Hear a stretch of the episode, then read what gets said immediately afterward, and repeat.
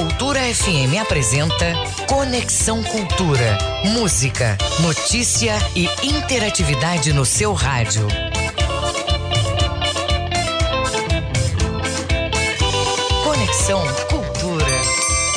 8 horas em ponto na Grande Belém. Olá, muito bom dia para você. Eu sou Kelvin Janieri e a partir de agora você acompanha o programa Conexão Cultura até às 10 horas da manhã.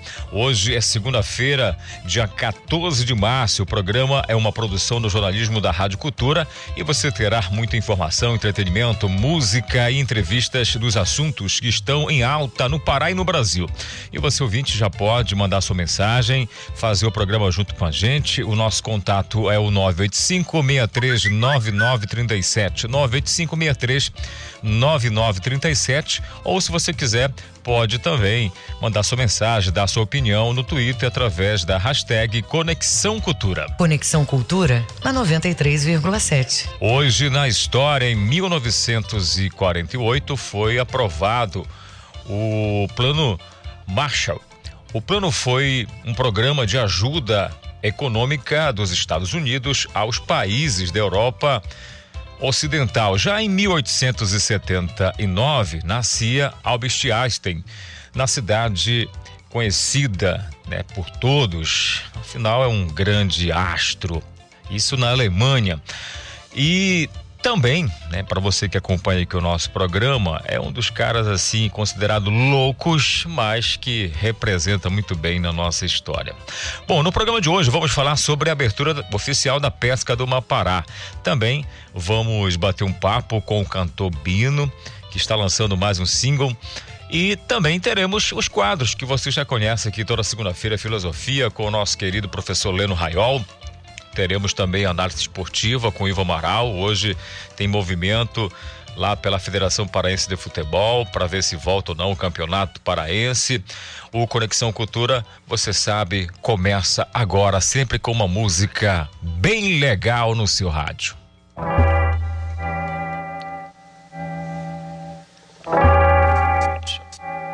Está doendo demais. A gente começa com ela, a nossa rainha da música popular paraense, Dona Onete, Louco Desejo. Para você que começou a semana com louco desejo de fazer coisas boas. Bom dia, 8 e 3 agora. Mais sufoca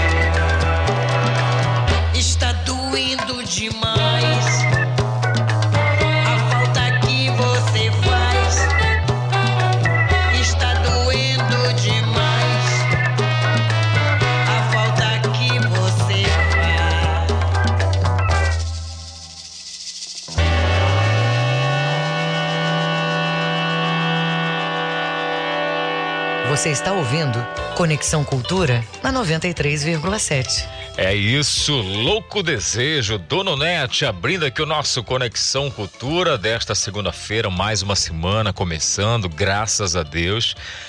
E eu espero profundamente que o seu final de semana, final, final de semana tenha sido assim um final de semana maravilhoso, espetacular. Olha, você nunca é velho demais para determinar um novo objetivo na vida ou para sonhar um novo sonho. É uma frase assim, direta no coração, porque tem muitas pessoas que nesse momento estão aí no carro ou passaram o final de semana batendo a cabeça, pensando: "Ah, eu tô velho demais para sonhar. Eu tô velho demais para seguir nos objetivos que estão aí aparecendo". Mas idade nesse momento pode ser uma criança, pode ser um adolescente, um jovem, um adulto, um idoso, não importa. Se a sua mente, se os seus pensamentos, objetivos sempre forem novos, estiverem se renovando a cada dia, pode ter certeza absoluta que a vida vai ser muito mais tranquila. É isso. Desejo de uma semana muito produtiva para você. E a gente começa 8 horas 7 minutos, claro. Semana começa, os problemas velhos continuam, que é o nosso trânsito que O É trânsito caótico. na cidade. Vamos lá, Marcelo, você aí que está de olho no aplicativo, também nas câmeras da Segup, conta pra gente como é que anda o movimento para quem está saindo para o trabalho, quem está nas ruas aqui da capital. Ok, Kelvis, quem está na Doutor Freitas e vai pegar a Avenida Marquês de Erval, vai encontrar trânsito bastante tranquilo da esquina da Doutor Freitas até as mediações da Travessa Lomas Valentinas, tá? Nesse trecho, o trânsito está bastante tranquilo, suave, o motorista pode chegar no seu it- itinerário com segurança e rapidez, mas nada de abusar da velocidade do veículo, tá bom? Da esquina da Travessa Lomas Valentinas até a Travessa Humaitá, o trânsito já fica moderado, com velocidade média de até 22 km por hora. Aí da esquina da Estrela até a Travessa do Chaco, ele já fica eh, suave e segue assim até na esquina da Travessa Humaitá. Da Humaitá até a esquina ali das imediações próximo da Antônio Baena, ele já fica eh, travando e esse travamento, esse congestionamento se forma da esquina do Chaco até bem nas imediações da 3 de maio. Isso no sentido Doutor Freitas para a Antônio Baena, que dá acesso ali à rua Oliveira Belo. Kelvis, no, no fluxo contrário da Avenida Marquês de Erval, o mapa do Waze indica trânsito suave em toda a extensão. Marcelo Alencar, direto do Departamento de Rádio e Jornalismo para o Conexão Cultura, volta no comando Kelvis Ranieri. Valeu, Marcelo. Daqui a pouco você volta com outras informações. 8 horas 9 minutos na Grande Belém. Daqui a pouco a gente vai falar sobre o Vale Gás. Pagamento dos cem reais começa nesta segunda-feira. Projeto do governo do estado. Também vamos falar da Cozampa que oferta descontos em contas atrasadas para você que está em débito com a Cozampa. Fica ligado, tá certo? Além de outros assuntos que a gente repercute sempre aqui no nosso Conexão Cultura. Mas toda segunda-feira tem o nosso quadro de filosofia e o professor Leno Raiol traz muita informação e dicas importantes para você começar bem a sua semana. Professor Leno, bom dia. Bom dia, ouvintes do Conexão Cultura. Eu sou Leno Raiol, filósofo da Nova Acrópole. Uma das atitudes mais maduras que um ser humano pode assumir é firmar compromissos. Para se comprometer, é preciso conhecer e fazer do conhecimento uma via inteligente de ação, pois o compromisso implica escolher e cumprir com o que escolhemos. Ao exercitarmos nossa condição de fazer escolhas, vamos naturalmente errando e acertando o que é fundamental para podermos crescer e amadurecer. Infelizmente, muitas vezes acreditamos que o compromisso é algo negativo, que limita a liberdade do ser humano.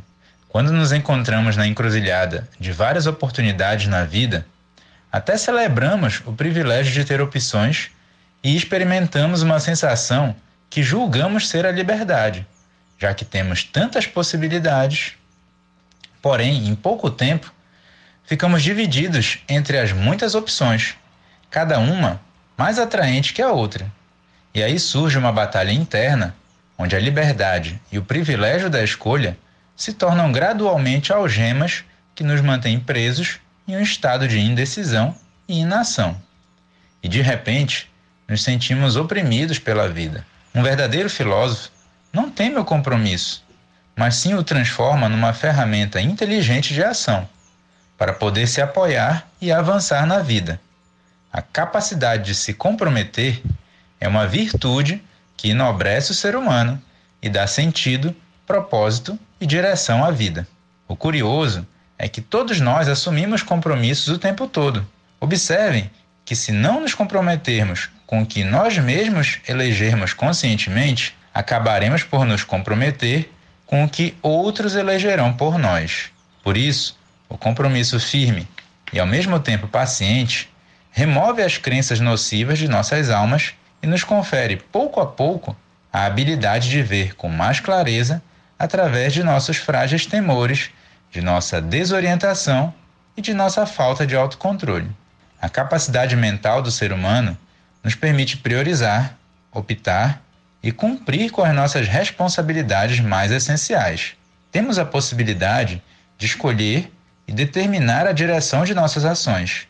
Um compromisso nos protege de nossas tendências instintivas erráticas, como momentos de preguiça, mudanças de humor e opiniões confusas que tanto nos tomam tempo e energia.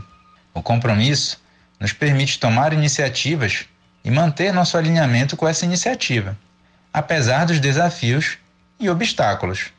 É uma força exclusivamente humana, uma flor que emerge da nossa vontade. Eu sou Lennon Raiol, filósofo da Nova Acrópole Belém. Siga a gente no Facebook, arroba Nova Acrópole Belém. Até a próxima semana Obrigado, professor Leno. 8 horas 13 minutos. Para você ligado com a gente, mais uma vez o nosso muito bom dia. Lembrando que você pode e deve participar com a gente, fique à vontade. Vamos direto para a redação, porque você vai saber novas regras para o retorno de gestantes ao trabalho. As informações com a Renata Rocha. Renata, bom dia para você. Bom dia, Kelvis. Bom dia, ouvintes do Conexão. Uh, o presidente Jair Bolsonaro sancionou a lei que prevê a volta ao regime presencial ao trabalho de mulheres grávidas. O afastamento do trabalho presencial só continua em casos de mulheres que ainda não completaram o ciclo vacinal. A nova norma prevê que a gestante deve retornar à atividade presencial nas seguintes situações: após o encerramento do estado de emergência de saúde pública decorrente do coronavírus após a vacinação contra o coronavírus, a partir do dia em que o Ministério da Saúde considerar completa a imunização, ou seja, respeitando aí cada dose de reforço. Se a gestante optar pela não vacinação, mediante a assinatura de um termo de responsabilidade em que ela se compromete a cumprir as medidas preventivas adotadas pelo empregador, é, e apesar da nova regra, o empregador continua tendo, então, tem a autonomia para optar em manter a funcionária no trabalho remoto com a remuneração integral. A nova lei considera, então, que a opção por não se vacinar é, entre abre aspas, uma expressão do direito fundamental da liberdade de autodeterminação individual. Porém, ela precisa assinar um termo de responsabilidade e livre consentimento para o exercício do trabalho presencial. No caso de gravidez de risco, é quando a gestante não pode é, se locomover da, de sua residência até o local de trabalho, ela deve esperar completar toda a imunização e ela pode retornar ao presencial ou não, dependendo se ela vai apresentar um laudo médico, por exemplo. Durante esse período, então, ela vai receber um salário maternidade desde o início do afastamento até 120 dias após o parto, ou se a empresa é, fizer parte do programa Empresa Cidadã de, de Extensão da Licença por 180 dias. Eu volto com você aí no estúdio. Obrigado, Renata. 8 horas 15 minutos. E a gente começa aqui a nossa conversa, aquela conversa direta com assuntos que interessam para você, oportunidades. E agora eu converso com o Andrei Miralha, ele é coordenador de oficinas do Curro Velho. Andrei, bom dia para você, tudo bem? Oi, bom dia, Kelvis. Bom dia aí a todos os ouvintes aí do Conexão também. Prazer falar com você. Vamos falar então da programação, diálogos, oficinas de arte, propostas e outros assuntos que começam hoje, vai até o dia 18 para um, vários públicos, na verdade. Conta melhor pra gente como é que está organizada essa grande programação. Pois é, a gente tem aqui essa programação que vai iniciar, né, um módulo de início do ano eh, de 2022, né, das programações aqui do Curro Velho, da Casa da Linguagem. Então, esse primeiro momento, ele é um encontro é, entre nós aqui dos técnicos que trabalhamos aqui na, na Fundação Cultural, né, especialmente com oficinas aqui do Curro Velho, na Casa da Linguagem e outros projetos e outras oficinas de extensão né, que nós promovemos. Então, é encontro desses técnicos com os instrutores, ministrantes de oficinas, né, ou pessoas que estão aí interessadas em ministrar oficina, pessoas que já trabalharam com a gente, pessoas que ainda não trabalharam.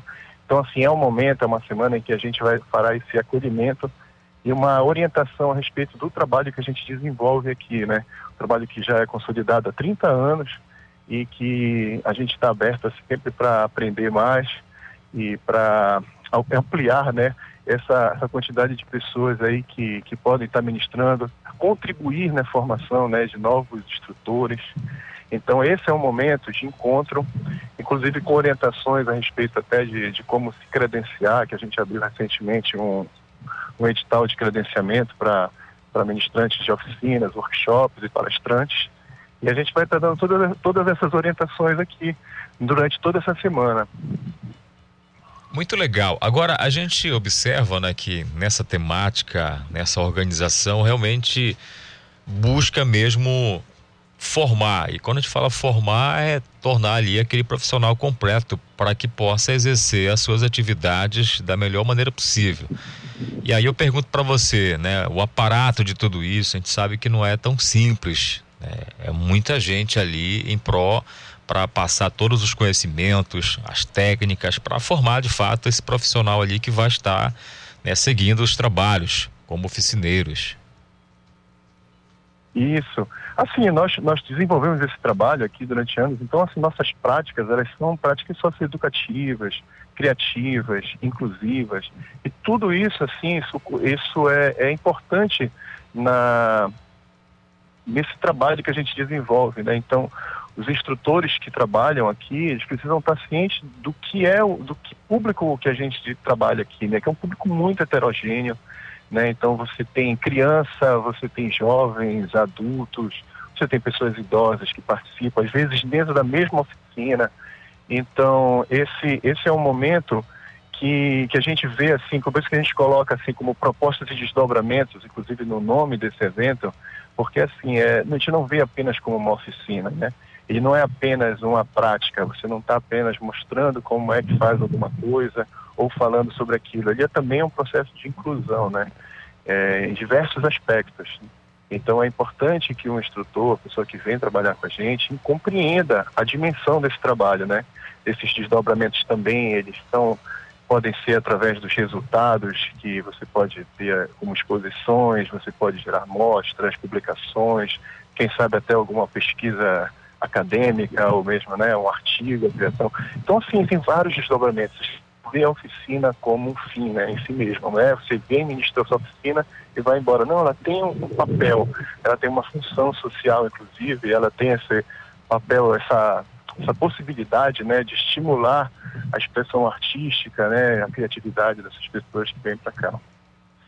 Maravilha, acho que você falou uma palavra aí que precisa estar norteada em tudo aquilo que a gente se propõe a fazer, que é, é inserir mesmo ali, né, integrar aquela pessoa, fazer com que ela faça parte, sinta parte daquilo ali com uma responsabilidade muito grande de propagar, né, a, a seguir, porque assim como você disse, é uma etapa de outras etapas na vida dessa pessoa, não importa né, o segmento que ela está se propondo, mas é, é algo inclusivo mesmo, de fato.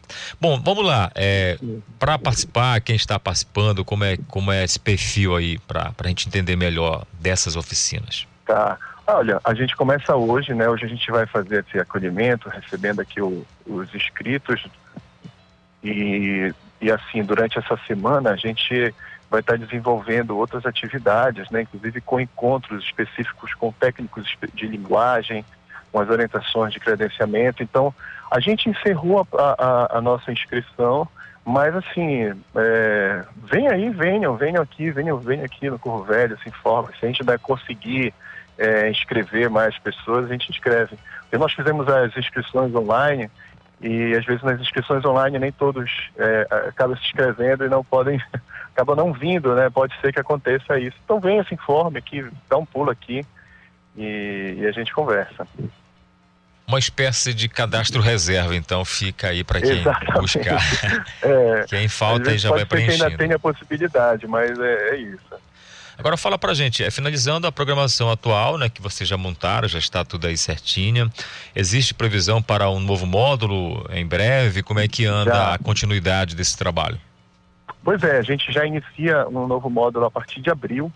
Está previsto aqui para a partir do dia 18 de abril iniciar um novo módulo. Então antes, né? Então já no início de abril é bom quem tiver interesse já procurar.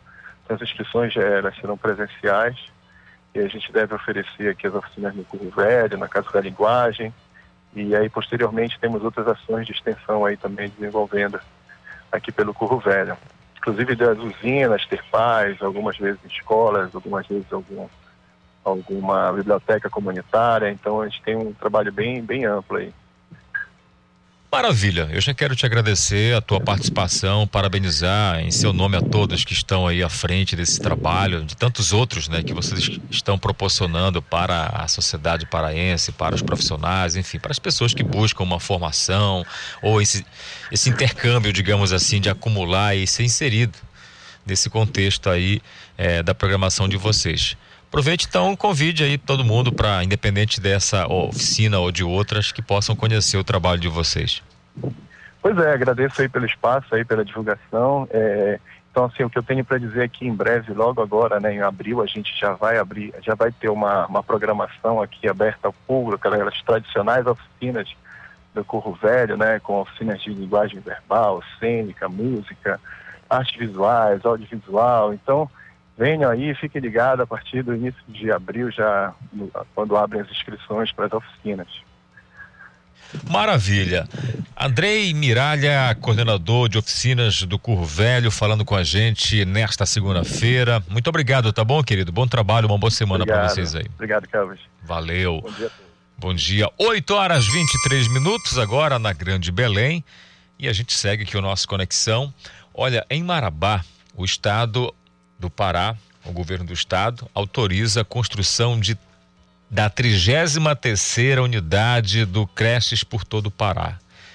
Eu considero esse projeto fantástico, a gente já falou sobre ele aqui no programa, pelo motivo de que abre um leque de oportunidades, não só para a criança que vai ter um atendimento mais complexo, mas também para as mães que vão ter tempo para poder estarem fazendo atividades no mercado de trabalho ou estudando, porque aí você consegue deixar a criança ali e seguir o seu rumo. Bom, a unidade vai oferecer vagas para crianças de 0 a 5 anos, garantindo o ensino às crianças e a tranquilidade, como eu disse, aos pais que precisam trabalhar. O governador Helder Barbalho assinou na última sexta-feira, dia 11, a ordem de serviço para o início imediato da construção da estrutura que vai beneficiar cerca de 200 crianças de 0 a 5 anos no município de Marabá, na região sudeste do estado. O imóvel será a primeira unidade do programa Creches por todo o Pará no município, com investimento previsto de mais de 3 milhões de reais. O programa tem a meta de zerar o déficit de vagas na educação infantil. Lembrando que o governador já informou que a gestão estadual prossegue a política de valorizar a educação, disse o governador que está construindo 149 creches nos 144 municípios do estado, isso de forma simultânea. Quando todas essas creches estiverem prontas, nós vamos entregar 30 mil novas vagas e não teremos mais déficit de vagas de ensino infantil.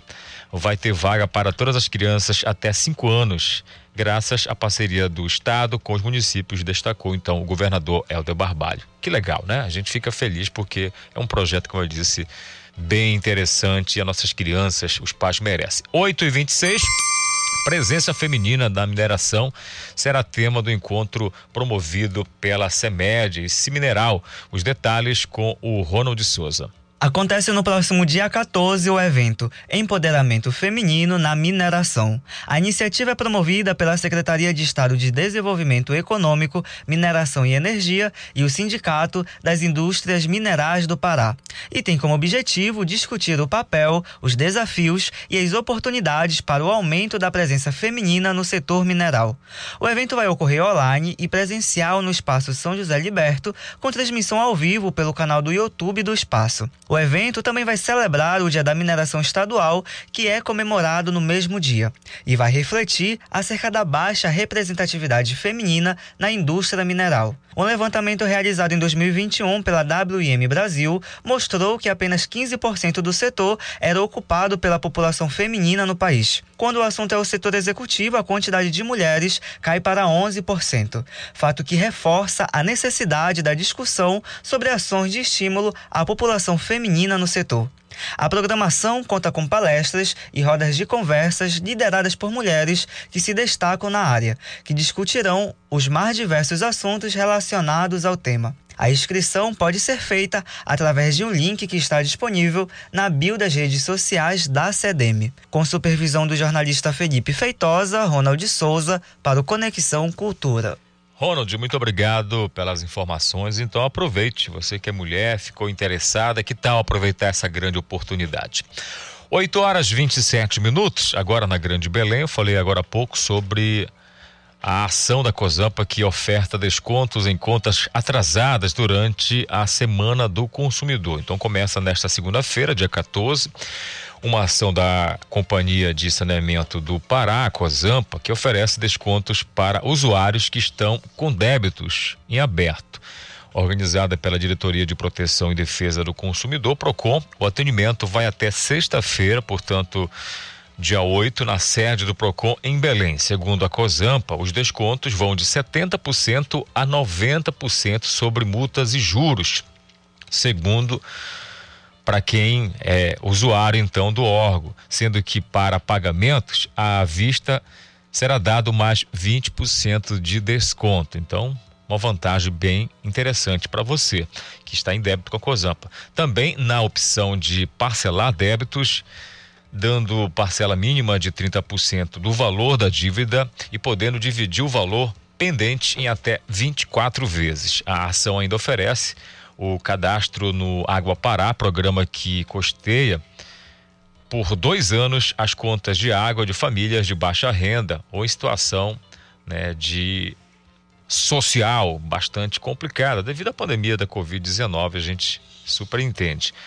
Para se inscrever é necessário apresentar documentos originais e cópias do RG, CPF e uma conta da Cozampa. Se já for cliente, comprovante de residência, cartão do programa Auxílio Brasil ou antigo Bolsa Família, ou resumo do CAD único. Então, para você entender melhor, para já se programar aí, a Semana do Consumidor Procon, período de 14 a 18 de março, atendimento das 8 horas às 13 horas na sede do Procon que fica na Travessa Lomas Valentinas, número 1150, entre a Avenida Marquês de Herval e Avenida Visconde de Nayuma. Então, todo mundo convidado para ficar ligado. Tá devendo? Parcele, ganhe um desconto bem legal e já fica em dias, porque ficar devendo é complicado, principalmente água, né? Cortou aí, já viu.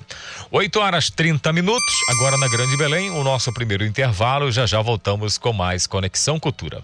Estamos apresentando Conexão Cultura.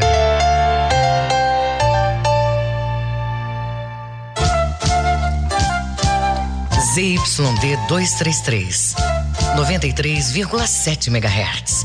Rádio Cultura FM, uma emissora da Rede Cultura de Comunicação. Fundação Paraense de Rádio Difusão. Rua dos Pariquis, 3318. Base operacional, Avenida Almirante Barroso, 735. Berlim, Pará, Amazônia, Brasil.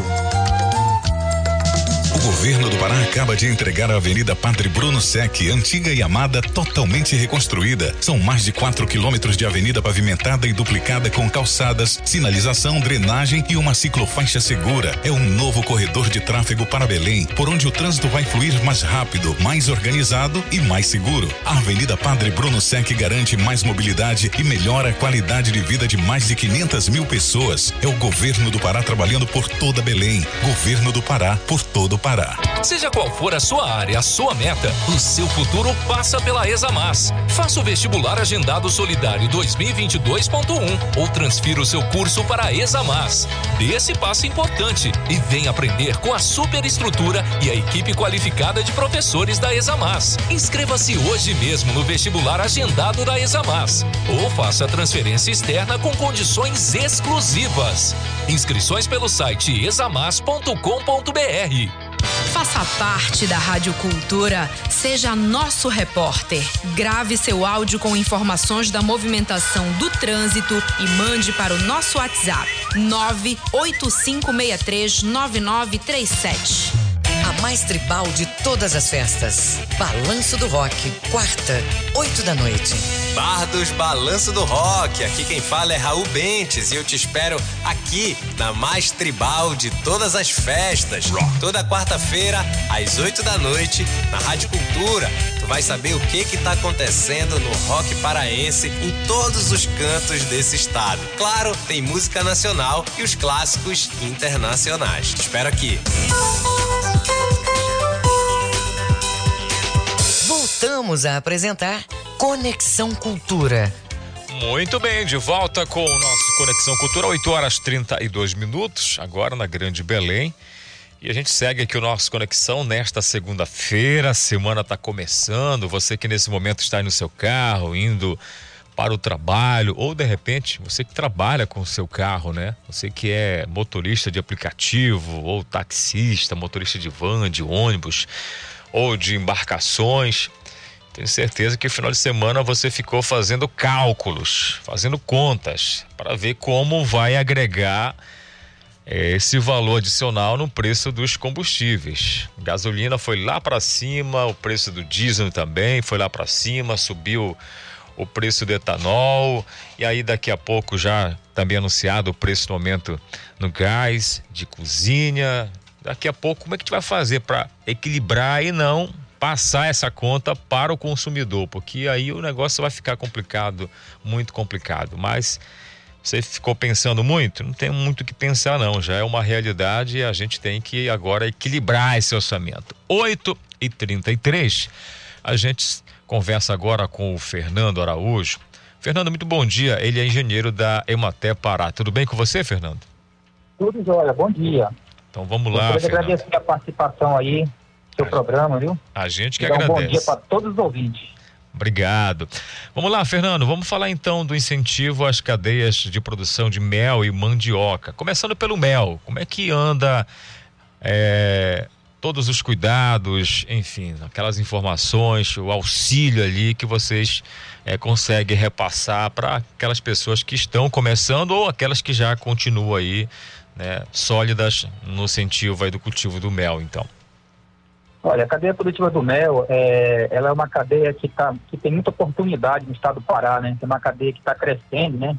E o Pará ainda é, é um baixo produtor de mel. Então, nós temos muito incentivo aí na questão da criação, né? Localização do apiário, né? Da, da criação das abelhas. Na, é, na questão da polinização, né? Aumento da produção da qualidade dos frutos, na conservação da biodiversidade. Certo, Fernando. Então, assim, tem um vasto leque de opções e vantagens, como você falou. E aí, claro, saindo um pouco do mel, já que nós estamos com duas pautas aqui também para falar sobre a questão da mandioca, que também é um outro leque de oportunidades, né? Que a gente vem acompanhando o Pará cada vez mais se fortalecendo nesse mercado. Sim, sim. O Pará hoje é o maior produtor de, de, de mandioca né, do Brasil, né? tem um município aí de Acará, que não sendo o maior produtor também. E aqui na região não seja diferente, nós estamos trabalhando essa cadeia produtiva aí, né? Incentivando, né, através de trazer melhores é, materiais genéticos para o município, né? É, aumentando a produtividade e trazendo mais renda para o produtor. E quando a gente fala em renda, né, Fernanda, a gente está falando em melhorar a vida dessas famílias que estão hoje inseridas nessa produtividade. E aí, se tem renda familiar, tem renda né, por todo o estado, porque aí você vai agregando, é, a economia ela se movimenta. E como é que vocês observam então esse crescimento, esse giro econômico que possibilita para que as famílias sobrevivam e possam né, também com isso aumentar as suas produtividades, se organizarem melhor, né, para que possam é, bons lucros e continuarem nessa atividade tão importante para a cadeia alimentar também do estado? É, é, um, é um fluxo contínuo, Kelvin, porque é, a gente, a, a, se o produtor tem baixa produtividade, né, ele não consegue ter capacidade de investimento na propriedade, né. Quando a, trazer, quando a gente traz materiais melhores e aumenta a produtividade, o produtor consegue ter uma maior capacidade né, de investimento e com isso ele consegue melhorar sua renda e ainda mais melhorar a qualidade da farinha, porque ao investir na propriedade, ele melhora a casa de farinha, ele melhora seus materiais e com isso trazendo um, um, benefício para o produtor, para o consumidor final, que é o consumidor da farinha paraense. Perfeito, muito legal. Aí eu queria que você, enquanto é, engenheiro, enquanto né, pesquisador, fazendo parte desse grande órgão que é a Imaté Pará, Hoje nos 144 municípios, como é que anda? Quem está mais à frente, quem está começando agora, quem está já no, no equilíbrio e quem né, pensa de repente já procurando vocês aí a organizar melhor essas produtividades, tanto a questão do mel, né, como você disse que é o mercado hoje em evidência, como também principalmente da mandioca. Olha, uh, o Pará, é, apesar de ser o maior produtor de mandioca, ainda a produtividade é baixa, né? Na média nacional, é, por exemplo, os estados do Rio do Sul, eles têm uma média de produtividade de 22 toneladas por hectare. E no Pará, aí nós temos uma média de 15 toneladas por hectare. Então, vamos aumentar melhor a, a, a, produtividade por área, né? Mas a gente tem aí é, o município de Acará como sendo o maior produtor do Pará e do Brasil de mandioca. E Santarém sendo o segundo maior, né? É, produtor de, mandioca. Agora deixa eu te perguntar uma coisa, Fernando. A gente é exemplo de alguns lugares aqui no estado que já tem já uma organização. Primeiro que a gente consegue observar, por exemplo, em relação à farinha é, de mandioca, né? Bragança, dando exemplo Bragança, que hoje tem um selo, inclusive, né, que possibilita trânsito, produto Sim, de qualidade. É, Hoje, esse é o caminho de ver como, por exemplo, Bragança, que os produtores se uniram ali, buscaram auxílios, parcerias com o governo do estado, é, com, enfim, bancos, para pegar financiamento e agregar, mas manter aquela característica de produção artesanal, muitas das vezes, né, com as famílias ali usufruindo do lucro, mas também não deixando né, aquela tradição da qualidade mesmo de um bom produto, um produto diferenciado. Com certeza. É, a, o aumento da, da, da produção, da produtividade, possibilita a questão da diversificação da produção, né? E a mandioca, é, Para quem não sabe, tem mais de 30 produtos que pode ser feito delas. E uma parte desses produtos ainda vem de fora, né? Tipo a fécula da mandioca, a maior parte da fécula de mandioca vem de fora, né? E a organização desses produtores, através de cooperativa, né? Através de associações, né? Permite com que eles tenham acesso a crédito e possa também é, é, melhorar, a, como já falei, a qualidade da farinha, é, aumentando a comercialização desses produtos em todo o estado, né? Isso aí vai trazer com certeza a renda para os produtores. Fernando, hoje na Ematé Pará, o produtor, né, aquele agricultor, a família ali que está no interior do estado, nesse momento ouvindo a gente, o que, que ela pode buscar de auxílio junto com vocês aí na Ematé? Conta pra gente. Olha, a Ematé, a Ematé trabalha com a parte de assistência técnica, crédito rural e trabalha também com a parte de pesquisa, né? E, por exemplo, essa área que nós estamos trabalhando lá é uma área de, é uma área de pesquisa, né? Que nós estamos é, trazendo novas tecnologias, tanto a calagem como a adubação, é, trazendo materiais novos em parceria com a FEDAP e com a Secretaria de Agricultura do município. Então, em qualquer escritório da Emater que o agricultor chegar, ele vai ter esses produtos para trabalhar, ele vai ter assistência técnica, ele vai ter capacitação, ele vai ter crédito rural, aí vai depender muito da questão da capacidade do produtor e da localização onde ele está inserido. Mas com certeza a Emater ela tem, ela tem esse perfil para trabalhar com os agricultores. Pois é, Fernando. Aí então, vamos lá, os canais que esse produtor possa entrar em contato. Telefone, através da internet, tem e-mail, tem o site, como é que funciona? Não, a, a Emater, ela está ela tá é, ativa em todos os municípios do estado do Pará. Certo. Então, todo município tem um órgão, tem um, um, um escritório local para Para dar essa assistência, né? Eu acho que a gente perdeu o contato com o nosso entrevistado, mas ficou entendido que em todos os municípios paraenses, os 144 municípios, você tem acesso então à Emater Pará, que está à disposição né, da população, dos agricultores. Então agradeço muito ao Fernando Araújo. A gente já estava encerrando aqui o nosso bate-papo, mas ficou bem entendido então que para quem quer seguir então na cadeia produtiva do mel e da mandioca, segundo o Fernando Araújo, que é engenheiro da AD Pará, aliás, da Emater Pará, é, é um mercado hoje farto de muita relação de custo-benefício, mas principalmente né, do lucro. Então, muitas famílias estão vivendo e estão aí nesse dia a dia, nessa labuta. 8 horas 42 minutos, a gente segue para a redação. Agora a gente vai falar sobre a CESPA que lança a campanha Março Lilás. Quem vai trazer para a gente os detalhes é o nosso querido Igor Oliveira. Igor, bom dia para você. Oi, Kelvis, bom dia para você, desejando desde já uma ótima semana. É exatamente isso, com o tema autocuidado, prevenção e controle do câncer do colo do útero, a Secretaria de Estado de Saúde Pública, SESPA, lançou na última sexta-feira a campanha Março Laje, com o objetivo de intensificar ao longo do restante do mês as orientações das Secretarias Municipais de Saúde é para que as mulheres que nunca fizeram um exame preventivo, o PCCU, ou que está há três anos sem fazê-lo, sem fazê-lo, possa buscar atendimento através da ampliação da oferta do procedimento.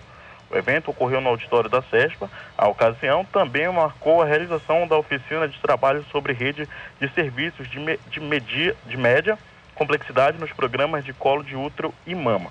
Além do alerta para a população, um dos principais focos da edição de 2022 da campanha é o combate à subnotificação de registro de câncer de colo de útero, já que os números do ano passado foram comprometidos devido às dificuldades impostas pela pandemia da Covid-19. De 2017 a 2020, Kelbis, foram registrados 2.264 casos pelas secretarias municipais, correspondendo uma média anual de 566 confirmações. Já em 2021, apenas 245 novos registros foram feitos. Para 2022, o Instituto Nacional do Câncer, o INCA, estima 720 novos casos registrados no Pará. Ou seja, fico alerta para o cuidado, para fazer exames preventivos e assim que a gente encerra aqui a nossa participação, mas já já a gente volta direto da redação. Kelvis. Obrigado, Igor. É isso. É um mês importante que a gente precisa chamar a atenção, ter a consciência acima de tudo e participar, né, nesse quesito aí importante da saúde. Para quem de repente é, ainda tem dúvida, a internet está aí, é só pesquisar, que com certeza vai ter informações precisas. Olha, a Cefa apreende 62 mil litros de álcool combustível no sudeste do Pará. Essa notícia aqui chamou atenção, até porque nós estamos falando da alta no preço dos combustíveis desde a última quinta-feira e sexta-feira, entramos no final de semana. Mas os fiscais da Secretaria de Estado da Fazenda, CEFA, apreenderam então 62 mil litros de álcool combustível hidratado em concessão do Araguaia, sudoeste do estado. O material, segundo informações é, deste domingo, dia 13, viajava sem nota fiscal. Acredite, o valor da carga é de mais de 352 mil reais. O condutor do caminhão informou como origem da mercadoria a cidade de Porto Nacional, em Tocantins com destino a vendas diversas no sistema porta a porta, ou seja, sem destinatário certo no estado do Pará. O termo de apreensão e depósito, o TAD, no valor de 131.146 mil reais, referente ao ICMS e além de uma multa que foi pago e a mercadoria então foi liberada. Lembrando que é importante estar na nota fiscal quando você sai de um estado para o outro, aonde você vai fazer entrega, aonde você vai entregar a mercadoria. E muita gente acaba colocando em um município em outro estado ou um outro destino, por exemplo, vai deixar aqui na capital Belém mas coloca como destino Barcarena. Aí não dá, né, gente? Aí tá burlando a lei. Aí é preciso realmente fazer a apreensão. Aí tem realmente essa multa aí que não é uma multa pequena. E aí pagou, aí tudo é liberado, mas é importante esse tipo, então, né, de fiscalização. 8 horas e 46 minutos. E por falar em fiscalização em combustíveis. A gente vai falar agora com um advogado especialista em direito tributário, que é o doutor Miranda. Eu não vou pronunciar o nome dele, eu quero que ele pronuncie para a gente, para a gente fa falar certinho aqui. Doutor, bom dia, tudo bem? É, IANIC Y2NCK, pode falar IATIO NC. Tudo bem? Bom dia. Tudo bem. É Kelvin, né? Isso, Kelvin. Obrigado, doutor. Obrigado porque é importante a gente fazer aqui, né, a correção e todos os detalhes. Mas vamos lá nesse detalhe, então. Não, mas, importante, mais importante é o assunto, né, que a gente vai tentar levar a população. Isso. É, traduzir em, em termos bem vivos tudo que está acontecendo aí.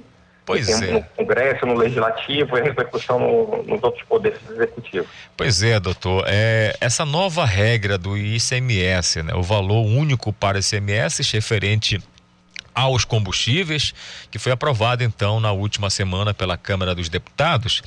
E a proposta é, é, é, voltada para frear a escalada de preços da gasolina e do diesel, que subiu de preço e vem subindo e chamando atenção. Recentemente Isso, nós tivemos exatamente. essa ingrata surpresa.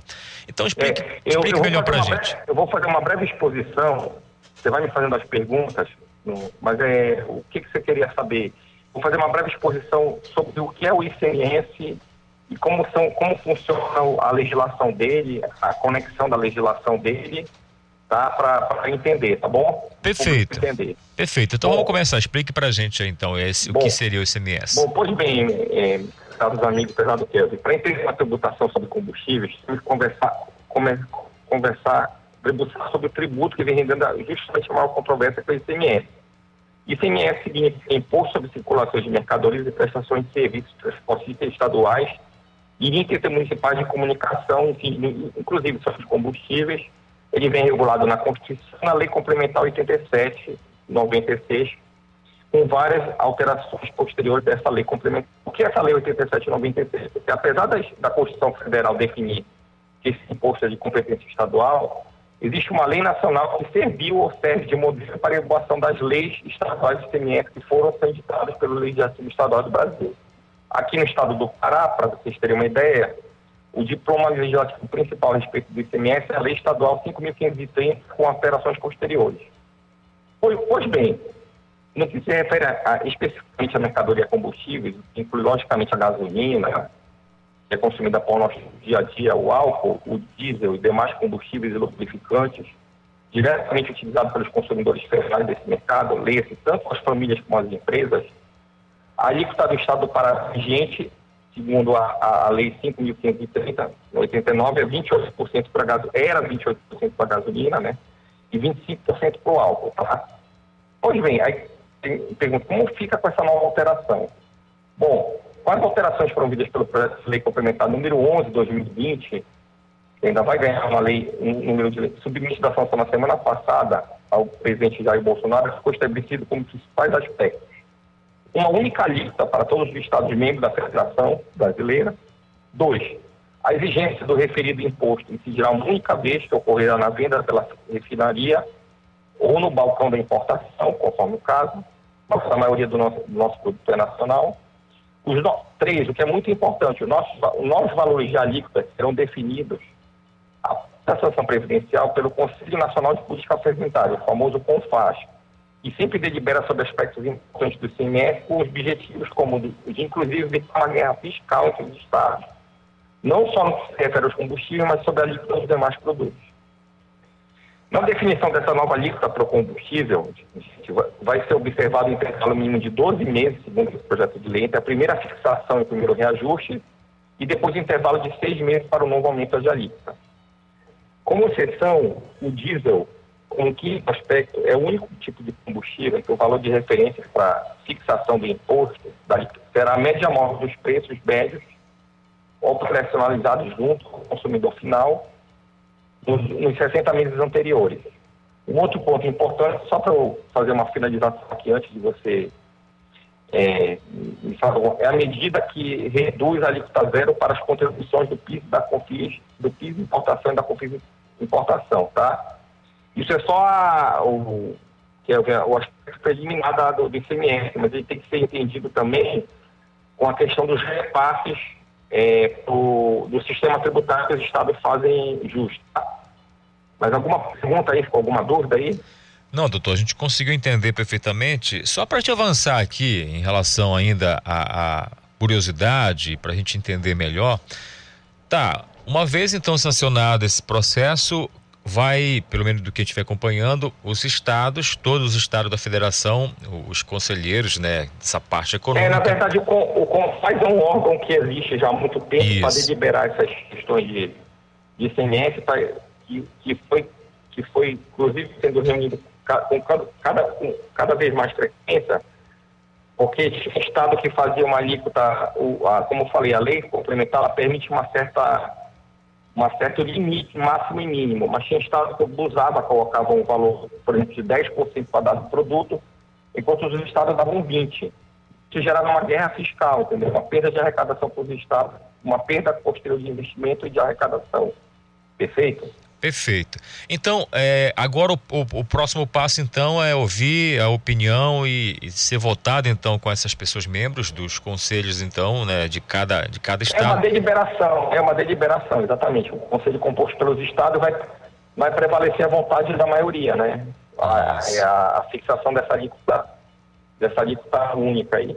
E nesse impacto positivo já para nós consumidores, você acredita que mais ou menos uma vez tudo isso finalizado, essa redução ela é imediata? Como é que já começa a valer ou tem que esperar um prazo? Não, já começa a valer, né? Tem um, a lei ela tem um prazo de 45, 45 dias, a, norma geral entre a vigência e a efetiva validade para as relações é, tributárias como qualquer lei, mas é, às vezes, é, é, no caso do Confaz, eu acho que vai ser imediata essa vigência, porque, na verdade, é uma norma complementar em relação ao dispositivo de lei federal, entendeu?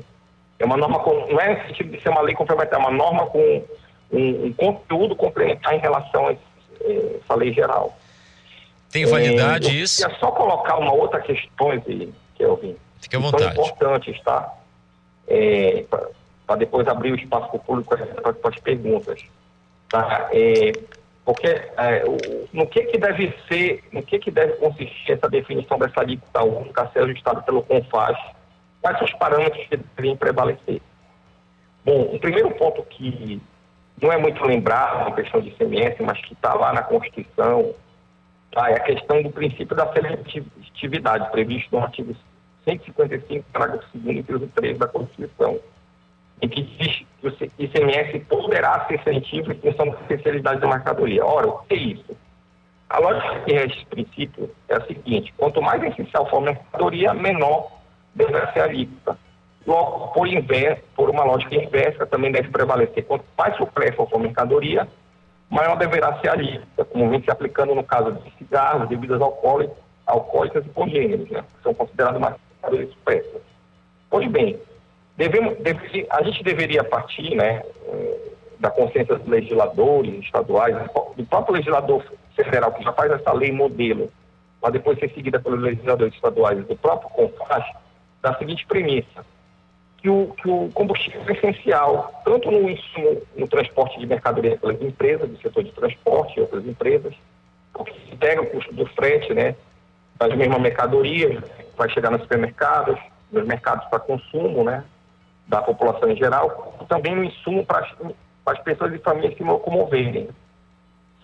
Então, nesse sentido, só para reforçar, o combustível deveria, sido, deveria ser tratado pelos legisladores estaduais pelo COMPAS como uma mercadoria tão essencial que não, deve, que não deveria ter tido uma alíquota tão alta antes desse projeto de lei recém-aprovado, que no caso aqui do estado do Pará era 28% para gasolina nos termos do artigo 12, inciso 2 da Lei 5.530 de 1989, que é a nossa lei básica paraense sobre ICMS, muito menos de percentual de 25% para o álcool, nos termos do, inciso 3 da linha B do mesmo artigo 12, tá, da citada lei.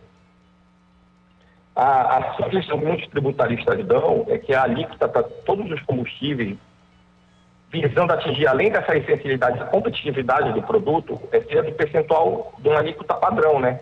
Que é, no caso do Pará, é 17% ou algo próximo disso, em conformidade com os percentuais praticados nos outros estados para os demais produtos. O, que é o segundo fator que a gente tem que considerar na fixação da, alíquota única é o consumo interno que vem se observando. Ora, amigos, no Brasil, mesmo com a pandemia e o cenário de crise que decorreu dela, o consumo de combustível no Brasil saltou de 4,04 bilhões de litros em em julho de 2020 para agora 4,47 bilhões de litros em julho de 2021, representando um aumento de 10% no costume, no consumo, perdão. Então, se essa alíquota nos estados é de 25% em média, daria para os estados fixarem como o faz por essa lógica, tá? Isso sem considerar um outro fator que eu vou falar mais adiante, que é logo em, uma alíquota pelo menos de 5 a 10% menor, que já impactaria num preço 2,5% menor, aí de R$ 7,00, 2,5%, já cairia a gasolina para R$ 6,50, R$ 6,60, entendeu? Ou Isso seja, aplicando a redução da ajudava alíquota num muito, né? curto prazo. Oi? Já ajudava demais se, se de fato isso se concretizar nessa queda aí, nessa taxa que você falou. É, mas isso daí, isso daí eu tô, eu tô usando um parâmetro que ser- serviria para para diminuir o preço da gasolina, a tributação e o preço. Certo. E tem um terceiro fator que é global, que muitas vezes os governadores esquecem, aí eles, eles, eles, eles se retaliam dizendo que essa lei é injusta com os estados, né? É uma questão, até porque eu acho que o, o Executivo Federal está tendo um bom diálogo, uma boa entendimento nisso, que deveria ser considerada pela Secretaria de Planejamento Econômico dos Estados, tá? antes de ter qualquer crítica ao projeto de lei e ser ameaçado de ser levado ao STF, tem a questão dos repasses dos produtos da arrecadação dos impostos federais dentro dos limites territoriais do- dos estados. Aí você me pergunta, como é que isso poderia ajudar uma, uma, uma queda no, no preço, poderia ajudar nesse repasse? Olha, é simples. Vamos lá. Segundo o artigo 159, inciso 1, alinhado à Constituição, da nossa Constituição, 21,5% de, tudo que é arrecadado pela União Federal a título de imposto de renda, tanto pessoa jurídica quanto pessoa física, imposto sobre produtos industrializados, o IPI, dentro do limite to- territorial de cada estado membro, são desses próprios estados. Então, qual seria a lógica a ser seguida pelo CONFAS? Se nós reduzimos, pelo menos no segundo momento, a alíquota do ICMS um pouco mais em relação à primeira dedução, provocada pelo aumento do consumo, o reflexo seria uma maior atividade econômica, um aumento de emprego, renda e produção industrial, o que impactaria no aumento da arrecadação do imposto de renda e do imposto sobre produtos industrializados, aumentando, logicamente, o valor desse repasse desses impostos constitucionalmente garantidos aos estados. Somente para a gente ter uma noção, para fechar o raciocínio, a Receita Federal, em 2021, arrecadou junto às empresas 393 bilhões de imposto de renda pessoa jurídica, 213 bilhões de imposto de renda na fonte sobre rendimentos de trabalho e 115 bilhões sobre rendimentos de capitais, residentes no exterior outros rendimentos, e mais 45 bilhões a título de imposto de produtos industrializados, o que representa 769 bilhões a título de IPI. Somente isso representaria 164, representou 164,69 bilhões de repasse de Estado de 766 bilhões, como eu falei. Perdão se eu, se eu falei o número errado. Ora, se o ritmo do crescimento da arrecadação continuar crescendo no ritmo de 15% em 2022, mesmo com toda a dificuldade de pandemia, como cresceu em 2021 em relação a 2020, podemos ter algo em torno de 190 bilhões de repasses aos estados só a título desses dois impostos, o que resolve muito a questão de uma ou compensa a, a questão do efeito de uma diminuição na arrecadação a título do ICMS. Perfeito. Então, eh, essa visão geral e macroeconômica dos impactos do sistema tributário nacional, elas não podem ser desconsideradas pelos estados na aplicação da alíquota da gasolina e de todos os combustíveis, e assim na fixação de preço mais razoável e acessível às famílias e empresas diante de toda essa crise que a gente está vivendo agora, com a crise inclusive da guerra aí da, É entre verdade. Rússia e Ucrânia. Doutor, a gente precisa fazer o nosso lá. intervalo aqui. Já quero agradecer a sua participação. No geral, doutor, a gente quer, é, claro que é uma explicação muito complexa e que é preciso de- a gente ter entendimento e quando a É, gente fala de cálculos e tudo, mas gente- o que a gente a quer é gente- a que diminua o preço das passar- coisas. Eu vou passar meu e-mail, eu sei que eu tentei, eu tentei fazer uma linguagem bem simples aí para o público em geral, e eu sei que acaba sendo um pouco complexo, mas também... É necessário, Algumas gente. questões que têm que ser tocadas. É, é verdade. pessoas. Qual o e-mail que É, de repente as pessoas podem passar, perguntar e aí para explicar melhor esse assunto tão né, É, eu complexo, vou mas passar, importante. caso aí para a assessoria. Isso, eu- para nossa eu- produção. Aí a gente caminha para quem? senhor, já. É, Yannick YA, dois N's, I de Inácio, C de casa, K de Kelly, M de Miranda, só o M, tá? Sans e tudo junto, S-A-N-Z, ponto ADV tributária, sem acento, arroba gmail.com. Pronto. E qualquer dúvida a gente pede pro ouvinte aqui mandar a mensagem pra gente, a gente caminha também via o WhatsApp. Doutor, muito obrigado, desejo uma boa semana Olha, para eu você. fico muito honrado aí pelo, pelo convite feito por vocês. Eu espero ter ajudado o público a entender a, a profundidade, a importância né, e a gravidade que encontra os preços de gasolinas e, e encontrar uma possível solução para isso. Né? Como eu falei, depende só, está tendo até uma certa cooperação do, uma- do governo federal, mas precisa ter um entendimento dos governos estaduais nesse sentido. É tudo uma questão de sintonia entre eles e trabalhar em prol da população. Tá certo, Tá doutor. ok. Valeu, obrigado. Um bom dia para você, bom trabalho. A gente vai fazer o nosso intervalo, daqui a pouco a gente volta. 9 e 2 agora. Estamos apresentando Conexão Cultura.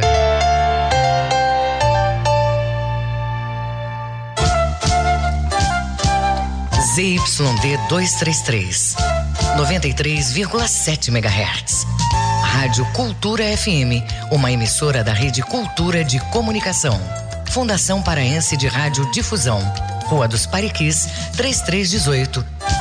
Base operacional, Avenida Almirante Barroso, 735. Berlim, Pará, Amazônia, Brasil.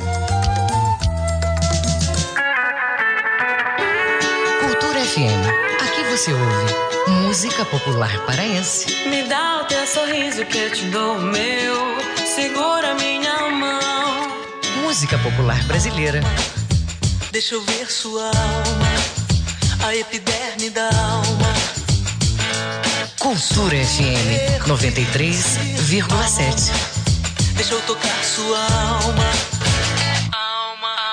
Venha abastecer seu comércio ou sua casa no Atacadão, o seu parceirão de verdade que negocia de perto para você ter sempre os preços mais baixos. Só mesmo o maior atacadista do Brasil, que também oferece facilidade de pagamento com as principais bandeiras de cartões de crédito e vales alimentação. Com o Atacadão é certeza de comprar muita variedade e ter muita economia. Aproveite! Atacadão, lugar de comprar barato. Consulte as bandeiras de cartões de crédito e vales alimentação aceitas em atacadão.com.br barra lojas. Energia na rede é com a Lubar. Campeonato paraense é parazão. Futebol no estádio é valorização.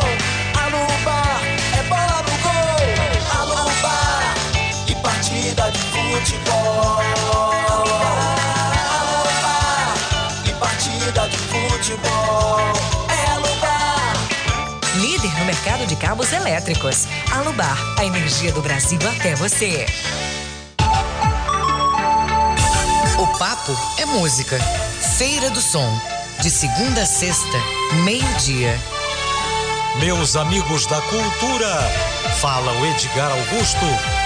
Todo dia, de segunda a sexta-feira, ao meio-dia, a Feira do Som, com lançamentos e muitas novidades. Não percam a Feira do Som, a caminho de 50 anos, pela Cultura FM.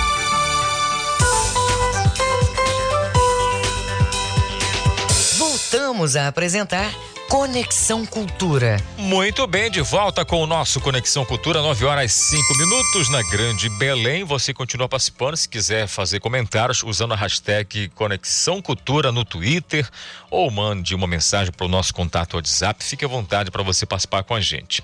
Olha, agora a gente vai para a região do Baixo Tocantins, mais precisamente no município de Cametá. Eu converso com o Zé Raimundo por telefone, ele é secretário de Agricultura lá do município, para falar sobre a abertura da pesca do Mapará. Ô querido Zé Raimundo, muito bom dia para você, companheiro, tudo bem?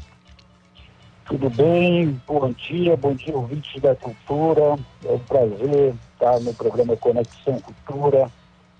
Maravilha, Zé Raimundo. Então vamos lá, falar então desse principal pescado da região do Baixo Tocantins, que é o famoso Mapará. Depois de quatro meses do período defeso, foi então dada a largada a abertura da pesca do Mapará e aí o movimento que fomenta, claro, a economia do Baixo Tocantins, além de Cametá, a gente tem o município de Limoeiro da Juru, também Igarapé Miri, enfim, os municípios em torno do Baixo Tocantins acabam também né, se fazendo na parte econômica, porque gera economia. Aí, mais precisamente em Cametá, que tem não só o fato econômico, mas toda uma questão cultural envolvida nisso. Eu já pergunto para você, como é que anda esse movimento desde a da, da abertura até nesse momento aí, nesse formato dessa economia artesanal, dos pescadores que estão aí, várias famílias, comunidades?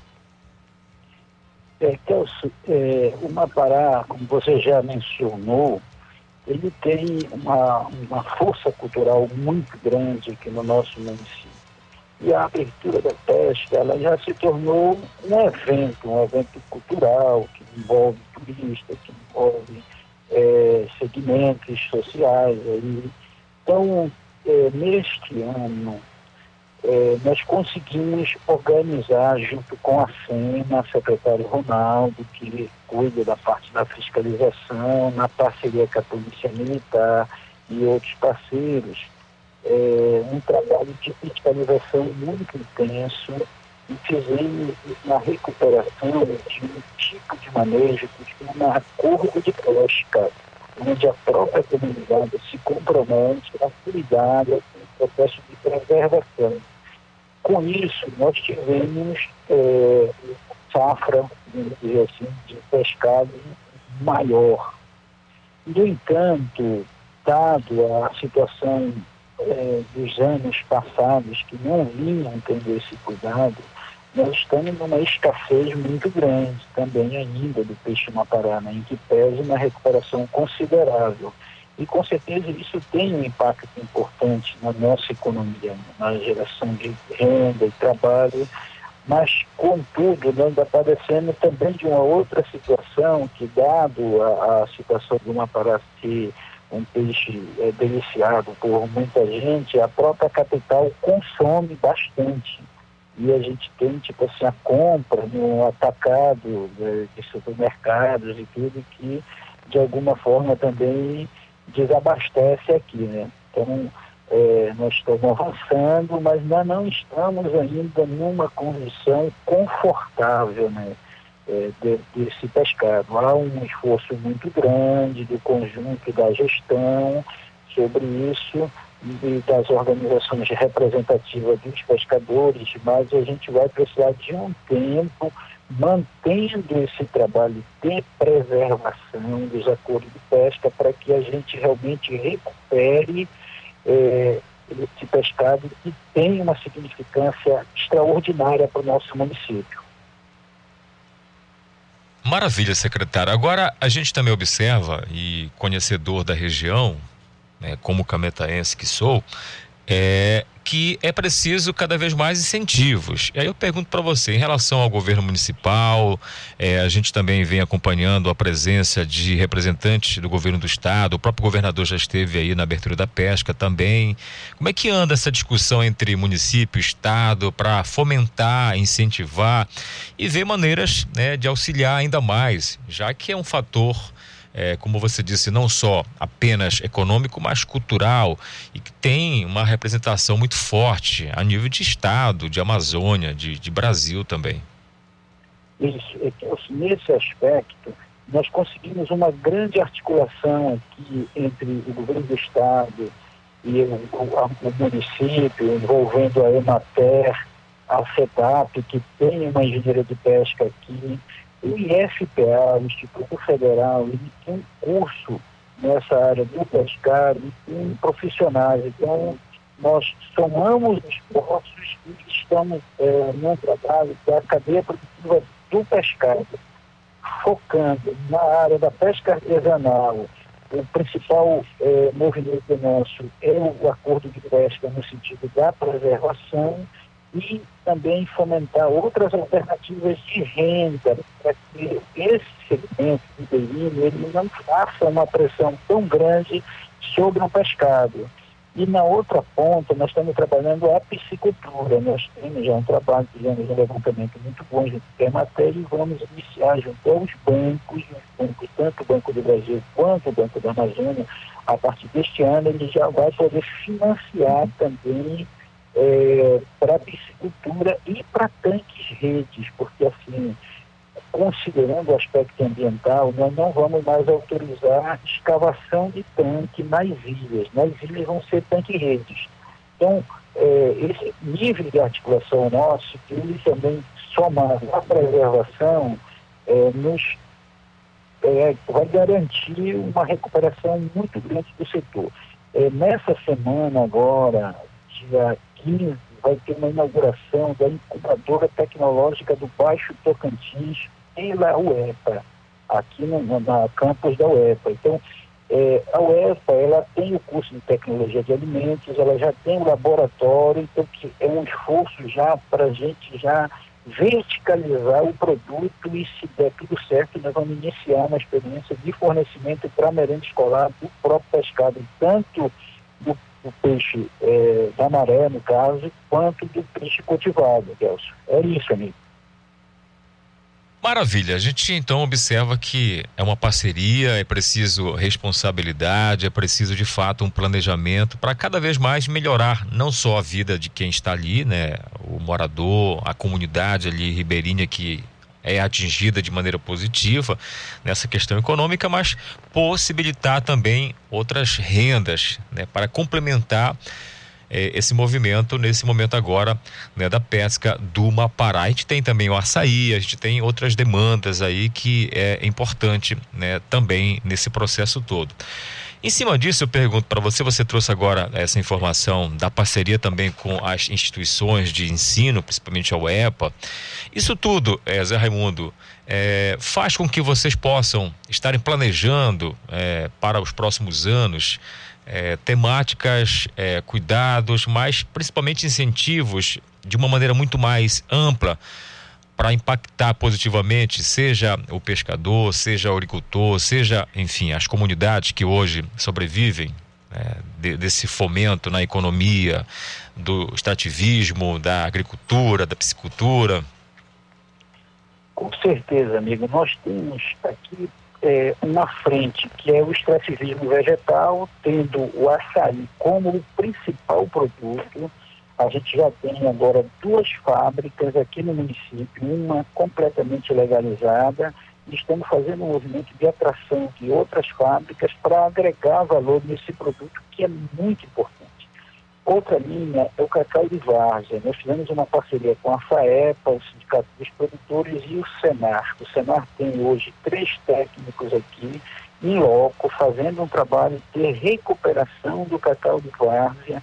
Inclusive, nós recebemos na semana passada uma empresa de um belga que trabalha só com cacau fino para é, se aproximar e colocar o nosso cacau no Salão de Paris, que é o, o, o salão mais importante deste tipo de cacau. Estamos fazendo um trabalho também na Andiroba, com mulheres ribeirinhas. A gente tem um projeto em parceria com o Pampará, do programa de crédito Hipodera, que vão financiar, são microcréditos, pequenos créditos para essas mulheres que fazem a coleta, você conhece bem como funciona isso, é, e o processamento da andiroba.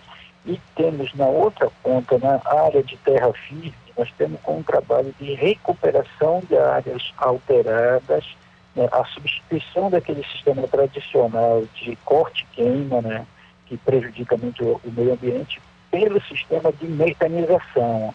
Nós já tivemos um número considerável de áreas mecanizadas e vamos implantar os sistemas agroflorestais. Né? São as perspectivas nossas para o futuro, né? porque a gente ainda é muito dependente do abastecimento externo. Então, é, o fomento dessa parceria do governo do Estado, do governo do município, ela vai nesse sentido de a gente assegurar um abastecimento, porque nós temos potencial para isso, entendeu, meu amigo? Perfeito. Secretário, quero agradecer já a sua participação, desejar uma semana abençoada de muito trabalho. Obrigado por tirar um tempinho e falar com a gente. Assuntos importantes aí do Baixo Tocantins em relação à abertura da pesca do Mapará, mas principalmente essas políticas públicas que estão sendo implementadas na parceria do governo do estado com o município de Cametá e toda a região do Baixo Tocantins. Muito obrigado, tá bom? Tá, muito obrigado também. Estamos à inteira disposição. Tá certo, é isso. 9 horas 16 minutos agora. A música, o fato, a memória, cultura vinil, a história da música em long play. 1984 é o ano do mineiro de Montes Claros, Beto Guedes. O artista já é considerado grande vendedor de discos da gravadora EMI e naquele ano saiu o LP Viagem das Mãos.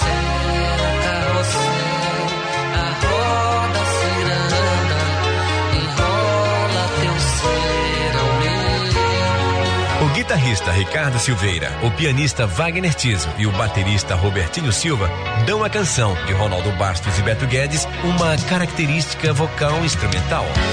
Não vou chorar o que já passou, nem lamentar o mal feito. No LP, uma balada de 400 golpes da dupla Luiz Guedes e Thomas Hodgson. Dentro de mim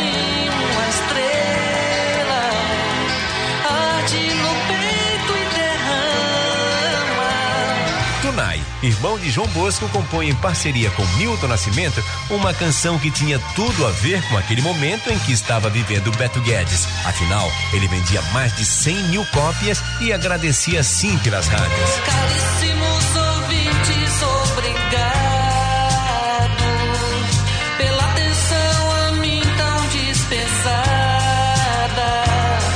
sax de Ricardo Pontes dá brilho na canção No Céu com Diamantes. O cantor Beto Guedes toca quase todos os instrumentos: bateria, baixo elétrico, guitarra, piano.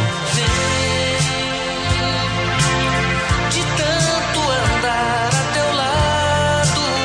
É claro, como nos discos anteriores, fechando o LP, mais um sonho de seu pai que ele transformava em realidade. Sem astros e sem vagalumes, reflete a terra em sinistro negrume. Beto busca a base sonora do 14 bis de Flávio Venturini para subir as paradas de sucesso nas rádios brasileiras. A bela paisagem na janela de Loborges e Fernando Brant foi considerada uma das mais tocadas naquele ano.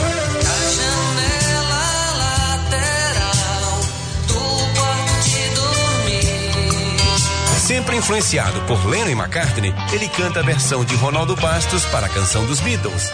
1984. Beto Guedes, Quando Te Vi. De volta ao Cultura Vinil.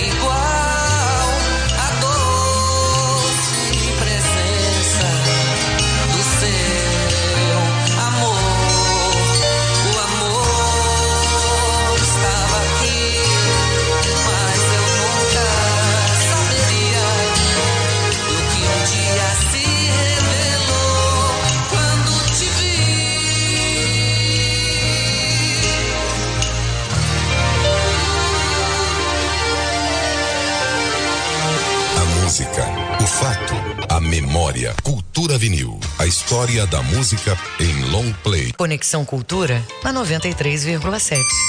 9 horas 21 minutos na Grande Belém e a gente vai direto pro esporte. Esporte.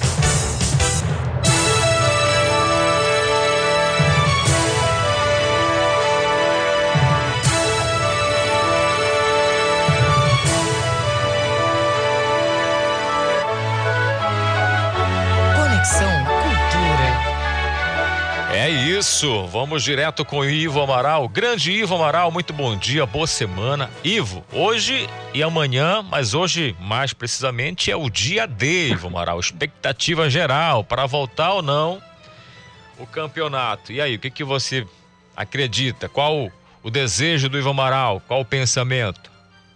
Olha, o meu desejo, evidentemente, de todo torcedor paraense, que esse negócio acabe logo, que o campeonato recomece.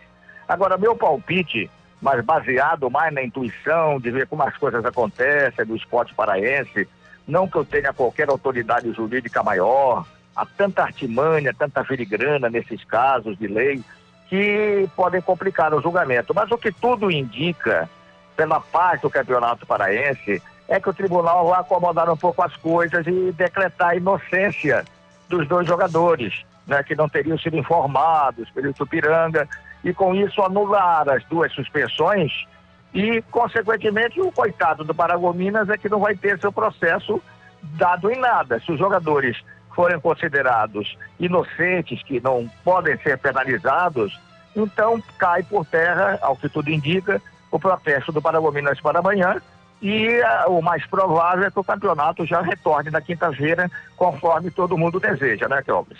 Com certeza, com certeza. Agora, Ivo Amaral, antes que saia algum tipo de resultado, o próprio Paragominas voltou a treinar a equipe, ou seja, tá com o pensamento de de repente voltar ao campeonato.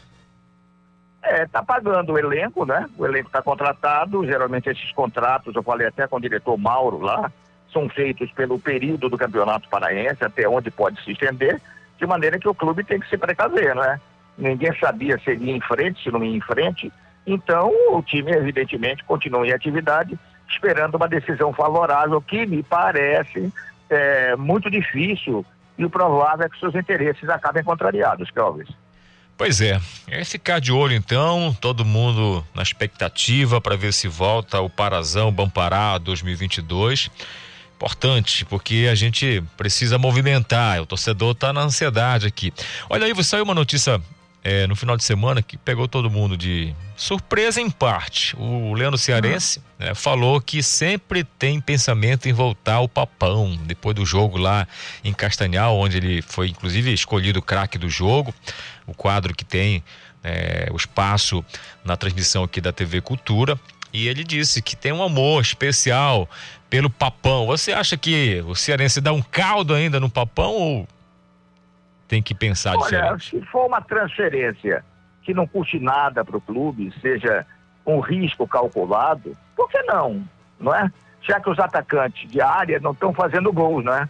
A queixa é que o Marcelo Toscano não está marcando, que o Enan não está marcando e que o artilheiro é o Dioguinho com apenas três gols. Então, ele voltar ao Paysandu, se não tiver custo nenhum adicional, por que não? Eu acho que é uma tentativa válida, sobretudo se não onerar os cofres do clube e colocar mais um jogador à disposição do técnico. É, Leandro Cearense já foi considerado o artilheiro do Brasil, já marcou bastante gols quando estava no Cametá, inclusive. Vamos falar do futebol feminino, Ivo. A Smack foi goleada pelo Internacional. A equipe paraense está na lanterna da competição nacional. A Smack, que é um time né, considerado forte aí, representa o nosso estado, está na elite do futebol nacional, mas não começou muito bem a competição. Olha, o primeiro jogo, muita gente não valorizou. Eu achei excelente, porque a SMAC pegou a Ferroviária. A Ferroviária habitualmente é finalista do Campeonato Paulista Feminino. Eu já vi jogos dela com o Corinthians, que é o campeão, é o líder dessa área lá. Então, os principais clubes do futebol feminino de São Paulo são Corinthians, Palmeiras, Ferroviária, embora eu acompanhe mais a distância. Então, quando o SMAC perdeu de 2 a 0 para a Ferroviária, parecia que era uma derrota comum, não. Foi para uma derrota para um dos maiores clubes do Brasil do futebol feminino. A goleada de ontem é que entristeceu, né? frente ao Internacional, que também tem uma tradição no futebol, mas a gente esperava mais desmaque, que no ano que subiu também pode ser rebaixada, né? Coisa que aconteceu com o Remo no futebol masculino. É isso, Ivo. Vamos ficar de olho então nesse resultado que deve sair logo mais sobre a volta ou não do campeonato, né? O Parazão vão parar 2022, mas amanhã teremos vários assuntos aí, principalmente esse também teremos aí, vamos falar da Copa do Brasil, Paysandu, Águia do Souza, tudo isso, tá bom? Eu desejo uma semana para você abençoada, amanhã a gente conversa mais. Grande abraço, Kelvis. Grande abraço também aos amigos da cultura. É isso. 9 e 26 a gente continua falando de futebol. Agora a gente vai chamar o nosso querido Gabriel Rodrigues, porque às 13h30 tem para você o Esporte Cultura. Gabriel, bom dia. Acredito que então o assunto do momento, a expectativa, e vocês vão abordar muito isso hoje, é essa decisão aí lá no tribunal, é isso? Exatamente, Kelvin. Bom dia para você, bom dia para os ouvintes. No Esporte Cultura de hoje, a partir de uma e meia da tarde, vamos repercutir justamente esse julgamento que deve ocorrer hoje sobre a definição do caso Atos Meia da equipe do Bragantino e também do jogador Buga do Águia de Marabá, ambos denunciados pelo Paragominas. A gente também vai falar do Campeonato Brasileiro Série A1 feminino. A SMAC perdeu novamente, dessa vez de goleada aqui em Belém e já soma duas derrotas na competição. Ainda vamos falar do torneio Graciete Maués, torneio aí de futebol feminino que ocorreu na manhã deste domingo, né, e teve aí equipes participando como Remo, Paysandu e Smack, e também vamos falar de Remo e Paysandu no masculino que seguem sua preparação. O Paysandu que já viajou para o Ceará, para, oh, perdão, já viajou para Alagoas para enfrentar a equipe do CSA e o Remo que segue se preparando, aguardando o resultado de julgamento para justamente saber quem vai enfrentar na próxima fase do Campeonato Paraense. É, Gabriel, situações aí que a gente vai ficar de olho e todo mundo está convidado então. Muito obrigado, bom programa para vocês aí, tá certo? Valeu. 9 e 28 agora, Paulo Sérgio. E olha que legal, o bairro da Cabanagem, em Belém, recebe a Amazônia Jazz Band na Usina da Paz. Foi um evento assim maravilhoso. Nós estamos falando do bairro da Cabanagem, que até um tempo atrás era bem complicada a situação por lá, mas com várias políticas públicas chegando no bairro, o bairro tem uma outra cara.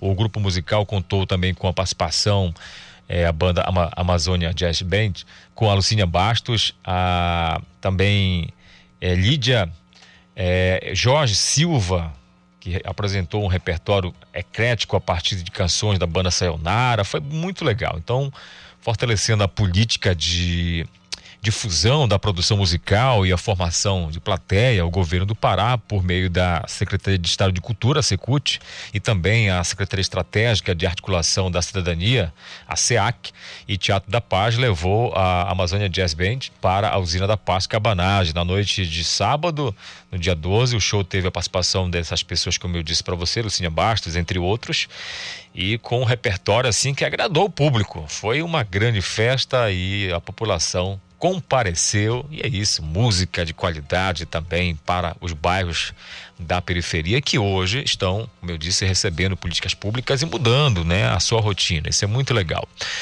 9 horas 30 minutos, agora na Grande Belém. A gente vai fazer o intervalo, já já voltamos com mais Conexão Cultura. Estamos apresentando Conexão Cultura.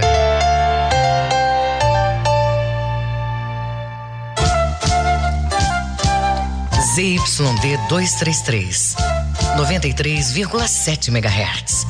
Rádio Cultura FM, uma emissora da Rede Cultura de Comunicação.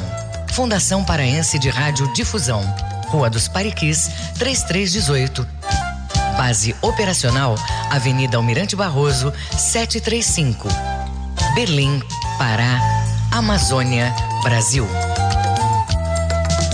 Venha abastecer seu comércio ou sua casa no Atacadão, o seu parceirão de verdade que negocia de perto para você ter sempre os preços mais baixos. Só mesmo o maior atacadista do Brasil, que também oferece facilidade de pagamento com as principais bandeiras de cartões de crédito e vales alimentação. Com o Atacadão é certeza de comprar muita variedade e ter muita economia. Aproveite! Atacadão, lugar de comprar barato. Consulte as bandeiras de cartões de crédito e vales alimentação aceitas em atacadão.com.br barra lojas. A sigla LGBTQIA, usada no mundo todo, não é só um aglomerado de letras, representa a união de uma comunidade.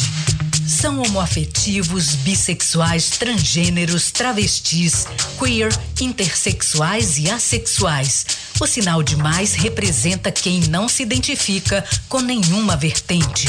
No Brasil, a homofobia é crime. Levante a bandeira do respeito representada pelo arco-íris. Denuncie casos de homofobia pelo Disque 100 ou vá à delegacia da sua cidade.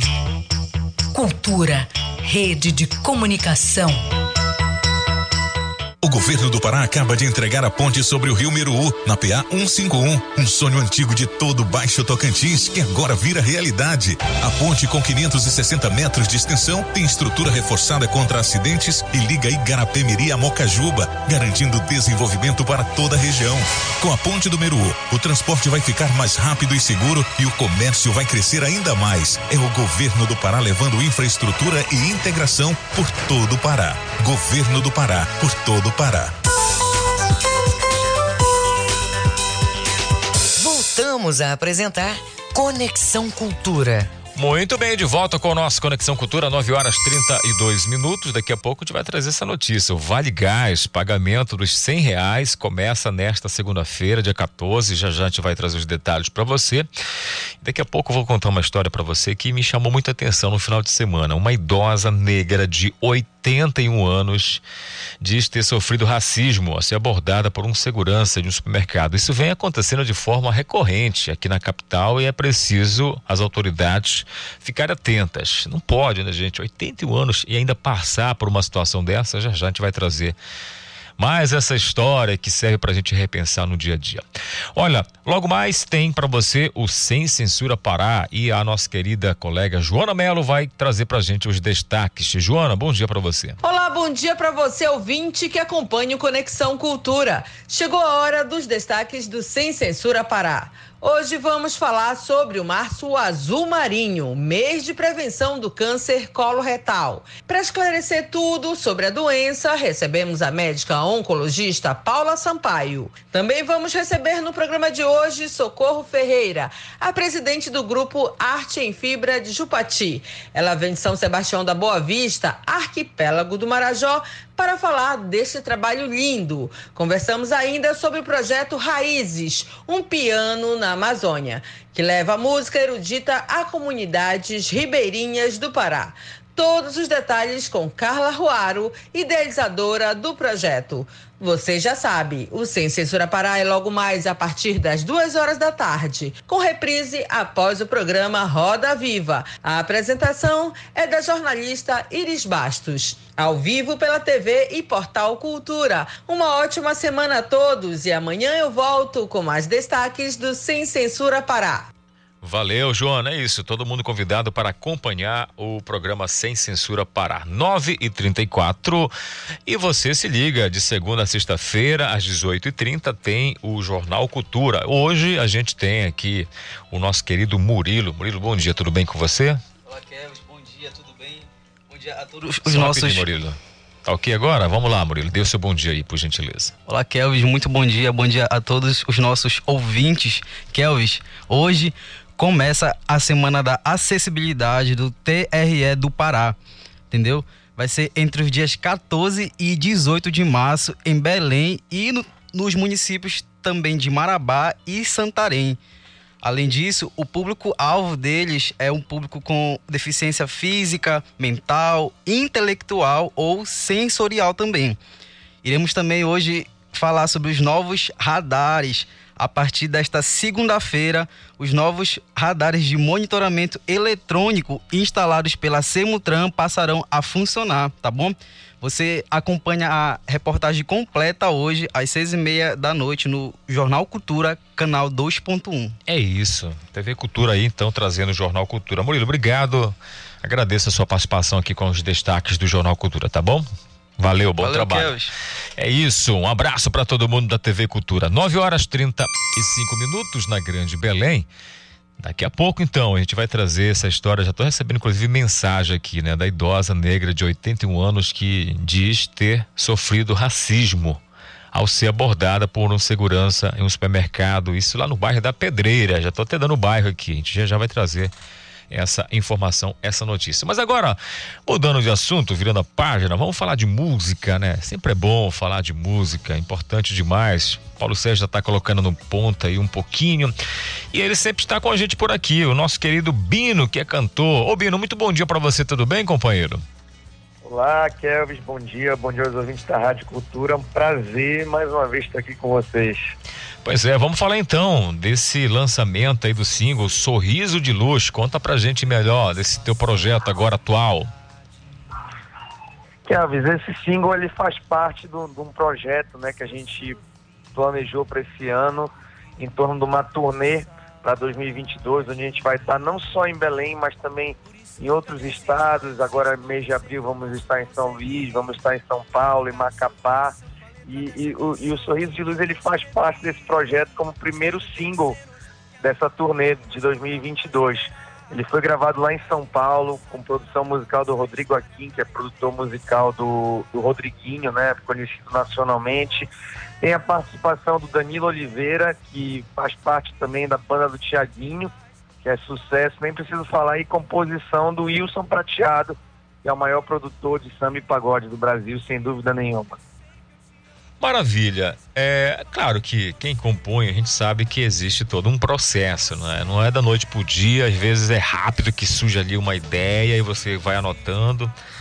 Mas assim, conta pra gente as inspirações para uma grande composição, para fechar uma história assim, porque o fechamento é, claro, quando você coloca à disposição já ali o single, a música tá tocando, as pessoas cantando, participando. Mas é o processo antes, é, é essa construção toda aí. Conta um pouco pra gente, pra quem tem curiosidade, assim, pra saber um pouco mais. É, compor é uma coisa muito particular, né? Compor é uma coisa muito particular. E quando eu vou compor, quando eu sento para produzir alguma coisa, para dar início a um novo projeto, eu tento sempre ser fiel às minhas referências. As minhas referências o que são? As coisas que eu escuto na minha casa, que eu escuto no meu carro. Então eu já tenho aquela influência ali de, de, de tal artista, de, de, de tal músico. Eu tento trazer isso para dentro do meu som, para a partir daí começar a bolar algo novo, começar a escrever algo novo. Eu sempre defino um tema, eu quero falar de amor, eu quero falar de uma vibe positiva, Aí, a partir daí, a gente começa a, a, a, o processo de criação, que às vezes dura um dia, mas às vezes pode durar três meses, seis meses, até um ano, até ganhar vida, ficar pronto, né? É um processo meio que a gente faz com muito cuidado. A gente sabe que o segmento que você hoje defende, que você milita, é, faz parte do contexto da música né, popular brasileira, de modo geral. Assim, a gente tem várias opções, né, vários segmentos. Mas aqui no Pará, na nossa Amazônia, essa defesa, né, esse segmento, como é que vocês do cenário musical é, estão inseridos e como é que isso hoje atualmente é, tem esse peso, essa importância e também esse mercado, né, fomentado por vocês? É, às vezes a gente fica até um pouco triste porque a gente acha que, que a valorização do, do nosso povo, é, apesar de, de algumas pessoas entenderem né, esse segmento, tal, mas algumas pessoas ainda não, não entendem, aí acabam não valorizando, né? Valorizam um pouco mais o que vem de fora. Só que a gente está nessa luta constante, né? De sempre estar tá tocando na Rádio Cultura e até em, outras rádios, para isso entrar na cabeça das pessoas e se tornar algo normal, para que elas possam estar tá consumindo ainda mais o, o, o som local, o som das bandas locais, dos artistas locais. E a mídia também é muito importante estar tá lado a lado com a gente nessa situação, para a gente conseguir ganhar força mesmo e trazer mais adeptos né, para o nosso som da, local. Perfeito, muito bacana. Então vamos lá então. Aproveitar então, fazer esse lançamento aqui. Vamos ouvir então Sorriso de Luz, pode ser? Que felicidade, eu digo que sempre, apesar das plataformas digitais hoje em dia, a maior emoção para mim, Bino, artista, é ter minha música tocada na rádio. Então, mais um momento de emoção. Agradeço a você, Kelvis, e a Rádio Cultura. Perfeito. Você fica com a gente no telefone enquanto a gente vai então ouvir aqui na Rádio Cultura FM Sorriso de Luz. É a música que você ouve no Conexão Cultura.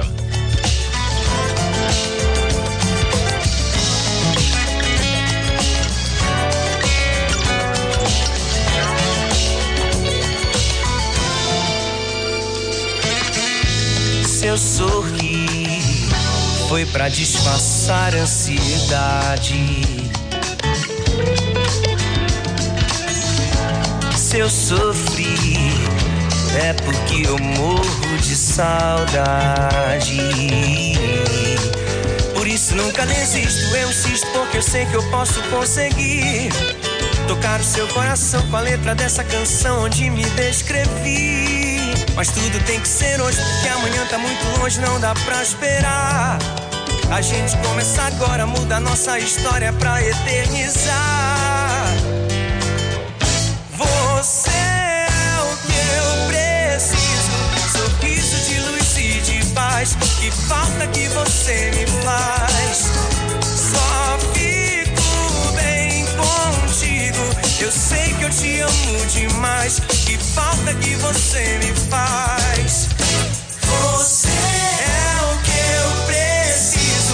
Sorriso de luz e de paz. Que falta que você me faz. Só fico bem contigo. Eu sei que eu te amo demais. Que falta que você me faz. Chega aí, Dan. E Bino.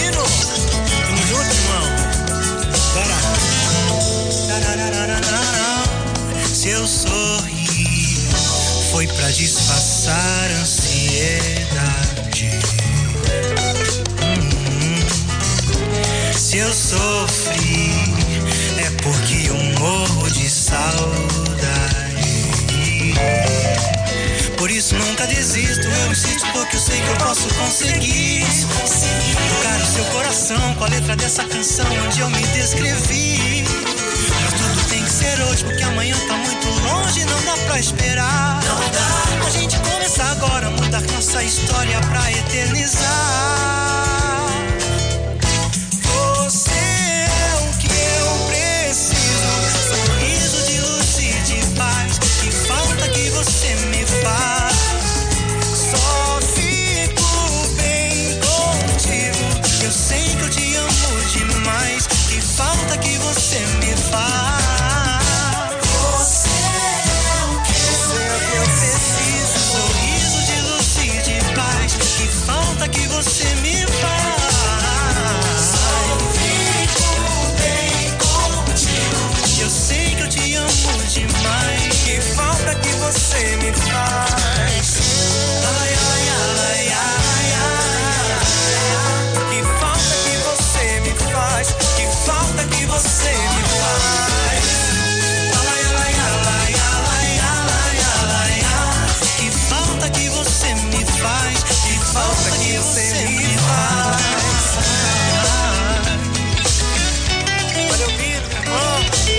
Música boa demais, sorriso de luz, do nosso querido Bino. Ô Bino, pra gente contextualizar aqui, o que seria? Porque o sorriso é um sorriso, né? É Algo magnífico. Agora, um sorriso de luz, pra mim, é, penso eu que é aquele sorriso mesmo completo, aquilo que traz paz, tranquilidade, amor, carinho, dedicação, cuidados. Seria isso? Seria essa a É proposta? isso, é isso. É, é isso. sorriso de luz é, é, aquele sorriso positivo que te, te remete a coisas boas, que te traz paz, que traz positividade, amor. É exatamente isso que você falou. Para mim, esse é o sorriso de luz. Bacana. Bom, lançada a música, o trabalho já está aí. Mais uma vez, parabéns. De alta qualidade, com a categoria né, de todos os envolvidos, porque eu sei que não, não é só uma pessoa, é um grupo, é uma equipe que trabalha muito. Como é que andam os projetos, então, a partir desse lançamento agora do single, além dos outros se somado? Como é que tá a carreira daqui para frente? Os passos a, a serem dados? Daqui para frente, esse final desse mês agora a gente lança, né, como eu disse, a turnê 2022, que vai, vai fazer uma alusão com o meu nome, vai se chamar Turbino. Entendeu? Aí a gente vai fazer esses, essas, esses três estados, né? O Maranhão, o Amapá e São Paulo, no mês que vem. Aí a gente, na volta, já, já, já, já começa a dar início a um processo de lançamento de uma música nova. E no segundo semestre ainda tem mais dois singles pra gente lançar. Tenho certeza que todos a gente vai estar junto aqui na Rádio Cultura. Sempre, sempre. Aqui pra gente uma alegria daquelas assim, tamanho desse sorriso da sua música, né? Do sorriso de luz, porque a gente é, fica feliz. O espaço aberto sempre, mas de estar promovendo aqui, abrindo espaços para os nossos artistas da música paraense, do cenário da música brasileira também. Então, assim, é muito legal. E até porque a gente está saindo dessa pandemia aos poucos, a gente sabe o tanto que foi complicado para a classe de vocês, né, tiveram que parar, foram os primeiros que pararam e ficaram aí durante um período aí né, buscando alternativas mais longe do grande público. Então imagino que lançar um trabalho depois dessa pandemia que a gente ainda vive, mas claro, com algumas situações mais positivas por conta da vacinação, ter o contato com o público e poder estar de volta às atividades é algo muito especial para vocês, né? É algo emocionante, na verdade, porque a gente parou quase um, um ano, né, exatos um ano, praticamente sem fazer shows, sem estar em contato com o público. Eu te confesso que no primeiro show que a gente teve a oportunidade de fazer com algum público, eu não consegui me, me controlar a emoção, eu chorei mesmo, de verdade. E, enfim, sofremos, mas eu acho que, que, que esse mal vem passando cada vez mais. A vacina chegou, a gente até pede novamente aqui para todos se vacinarem. É importante, é a única coisa comprovada que, que afastou de fato o vírus.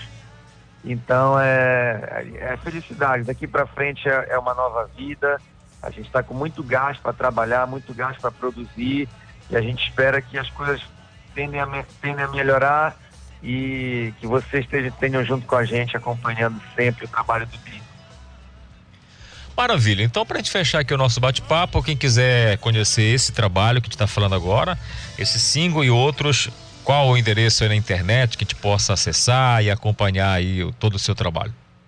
Você acompanha minha rede social no arroba cantorbino, pode ser no Instagram, pode ser no Facebook, pode ser no YouTube, todos eu tô lá por Cantorbino e a partir de lá tem um link para te direcionar para escutar todas as minhas músicas. Essa música, inclusive Sorriso de Luz, tem o lançamento do clipe dela marcado para essa quinta-feira agora no YouTube. Então eu aguardo você de maneira online também para a gente se encontrar. Maravilha. Olha, Bino, agradeço muito a sua participação. Mais uma vez aqui vai os nossos parabéns. Mais uma bela canção, mais um trabalho maravilhoso e reafirmando aqui, conte com a gente sempre, os passos abertos aqui direto do nosso Conexão e também da Rádio Cultura FM, tá bom? Obrigado, Kelvis. É, sempre que eu preciso, sempre que puder também, contem comigo. É sempre uma honra estar na Rádio Cultura, eu sou ouvinte, eu sou amigo de, de muitos aí. Então, parabéns pelo trabalho e vamos para cima. É isso, valeu amigo. Parabéns aí pelo trabalho mais uma vez. 9 e 49 agora vamos com informações aqui no nosso Conexão. A audiência pública discute qualidades das feiras de Belém. As informações com a nossa colega Isabelle Risuenho. Nesta terça-feira vai ser realizada a audiência pública intitulada Qualidade na Feira é Comida Segura, com o objetivo de discutir os cumprimentos das boas práticas que garantem as condições higiênico-sanitárias na venda e exposição de produtos e alimentos destinados ao consumo humano, visando a necessidade de garantir os direitos dos consumidores. O evento vai ser promovido pela Promotoria de Justiça do Consumidor e vai ser realizado no auditório Natanael Farias Leitão, localizado no prédio sede do Ministério Público em Belém, e vai ter transmissão online via YouTube. O debate tem como público-alvo principal os feirantes e permissionários de Belém, mas também é aberto ao público em geral, com supervisão do jornalista Felipe Feitosa, Isabelle Risuênio para o Conexão Cultura. Maravilha, tá aí portanto os detalhes, as informações, 9 e 50 e a gente segue aqui porque olha só, ovos de galinha estão mais caros no Pará. O Marcos Aleixo vai contar melhor para a gente essa história. Preço dos ovos de galinha consumidos pelos paraenses, anota aí, 22% mais caros nos últimos 12 meses, é verdade. O Diese fez pesquisa e com balanço da trajetória de alta nos preços dos ovos consumidos pelos paraenses é, nos últimos 12 meses. Segundo os resultados dessa pesquisa, os paraenses continuam pagando caro pelos ovos. Nos últimos 12 meses, como dissemos, chegou a 22%, bem acima da inflação no período de 11%. Marcos Aleixo para o Conexão Cultura. É, tudo muito mais caro. Infelizmente, a Páscoa também, devido à alta no preço dos combustíveis, vai também elevar preços do chocolate, né, de brinquedos, aquilo que fomenta a Páscoa infelizmente. Olha, agora a gente vai direto para nossa redação falar com a nossa colega Renata, porque ela tem para gente essa informação aqui. Belém inicia a aplicação da segunda dose da vacina pediátrica contra a Covid-19. É isso, Renata? É isso mesmo, Kelvis. É, a partir de hoje, Belém começa a vacinar aí com a segunda dose é, da Pfizer pediátrica em crianças de 5 a 11 anos. Tem também hoje, a, inicia hoje também a aplicação da quarta dose em idosos com 80 anos ou mais, a partir de quinta-feira. É, Belém está vacinando aí disponível então a idosos, adultos e crianças em 79 pontos de segunda a sexta-feira. Belém oferece, além dessas, é, a dose de reforço, que pode ser a terceira para quem ainda não tomou, ou a quarta dose para todos os imunossuprimidos, imunocomprometidos acima de 18 anos, que são as pessoas aí que têm algum tipo de doença que afeta o sistema é, de defesa das pessoas. No caso da quarta dose, é necessário estar com o esquema primário é, completo, ou seja, as duas doses e uma dose adicional. A quarta dose vai ser então administrada a partir da, de, de quatro meses da aplicação da terceira com base nos critérios aí já definidos pelo Ministério da Saúde. Para se vacinar, é importante lembrar que é necessário apresentar RG, CPF e comprovante de residência. Em caso de segunda ou terceira dose, deve ser apresentado também o cartão de vacinação de Belém. As pessoas que vão receber a quarta dose, ou seja, que se enquadram nos critérios do alto grau de imunossupressão, devem apresentar também uma cópia do laudo atestado ou receita médica que comprove o alto grau de imunossupressão, pois serão retidos no ponto de vacinação. Os mais de 79 pontos disponíveis para aplicação podem ser conferidos na agenciabelém.com.br. Eu volto com você, Kelvis. Valeu, Renata. Obrigado pelas suas informações. 9 horas e 53 minutos agora. Segunda-feira. Boa semana para todo mundo. Eu disse no início do programa sobre a notícia aí do programa Vale Gás. Agora a gente vai trazer todos os detalhes para você, porque começa, como eu disse nesta segunda-feira, a terceira etapa de pagamentos dos cem reais do programa Vale Gás para a compra de botijão de 13 quilos a famílias carentes. A primeira etapa do programa foi realizada até outubro de 2021. Todas as parcelas são pagas com o mesmo valor de cem reais. Nesta terceira etapa, o governo informou que investiu quase 10 milhões do Tesouro Estadual, chegando a um total de 107 mil pessoas alcançadas em montante de quase 11 milhões investidos. Então vamos lá para você entender melhor. Quem pode receber, Kelvis? Te explico. Para receber os benefícios, então essa pessoa precisa ter renda per capita igual a zero, está incluído no Código Único do Governo Federal e receber o Auxílio Brasil ou antigo Bolsa Família. Para custear e confirmar o depósito do beneficiário, as famílias podem acessar o site do Bampará. Kelvas, qual o site do Bampará? Anota aí, tá bom? Então vamos lá. É o ce.bampará.b.br. Vale Gás. É diferente, tá bom? Ou você pode também, a outra opção é acessar o site da Ceaster, que é www.ceaster.pa, anotando aí, barra programa Vale Gás. Aí você tem acesso. Como sacar, Kelvis? O programa né, conta com uma espécie bem legal para você em relação ao pagamento. Você procura uma agência do Banco do Estado do Pará, o Banpará, com base em calendários elaborados pela Secretaria de Estado de Assistência Social, Trabalho, Emprego e Renda, CEASTE. Então você vai lá no site para conferir então direitinho, tá bom? É isso. Aproveitar então, se você tem o direito a se encaixar dentro desse parâmetro, para de repente uma ajuda aí nesse gasto que vem aumentando também. Governo do Pará lança programa Parapet, direto da redação ao vivo. Volta com a gente o Igor Oliveira. Igor, vamos lá, suas informações. Oi, Kelvis. Exatamente isso, Kelvis. O governo do estado do Pará, por meio da Fundação Para a Paz, lança hoje às 11 horas no Palácio do Governo o programa Parapet, que castrará animais domésticos de famílias em condição de vulnerabilidade socioeconômica. A partir dele, o Pará tem mais uma ferramenta para trabalhar na redução de maus tratos, violência e abandono contra animais. Serão, Kelvis, três unidades móveis que irão até as comunidades mais vulneráveis permitindo a esterilização de até 3 mil animais por mês, desafogando aí o sistema de garantia municipal, além de viabilizar assistência à população do Estado. O programa vai utilizar uma técnica minimamente invasiva, com o corte cirúrgico que pode ser até 10 vezes menor do que as cirurgias tradicionais de castração, levando o animal a uma recuperação muito mais tranquila. Ou seja, Kelvis, é uma ótima informação para quem tem aquele pet que deseja aí é, fazer esse procedimento. E a gente encerra com essa notícia boa aqui a nossa participação diretamente do Rádio Jornalismo. Eu volto com você para os estúdios do Conexão Cultura. Maravilha, muito obrigado. Igor Oliveira com a gente aqui na Rádio Cultura, trazendo informações 9 e 56 Estamos tendo a honra, o prazer de receber o nosso querido Miguel Oliveira com a gente, que está curtindo as férias. Miguel, rapidamente, dê um bom dia pro pessoal. Nós estamos aguardando o seu retorno aos trabalhos, mas férias É, merecidas. Saudade no quartel que é trabalho. É, né? Eu já e dizia, né? você está aqui na capital com é um a gente, visitando a sua visitar os casa.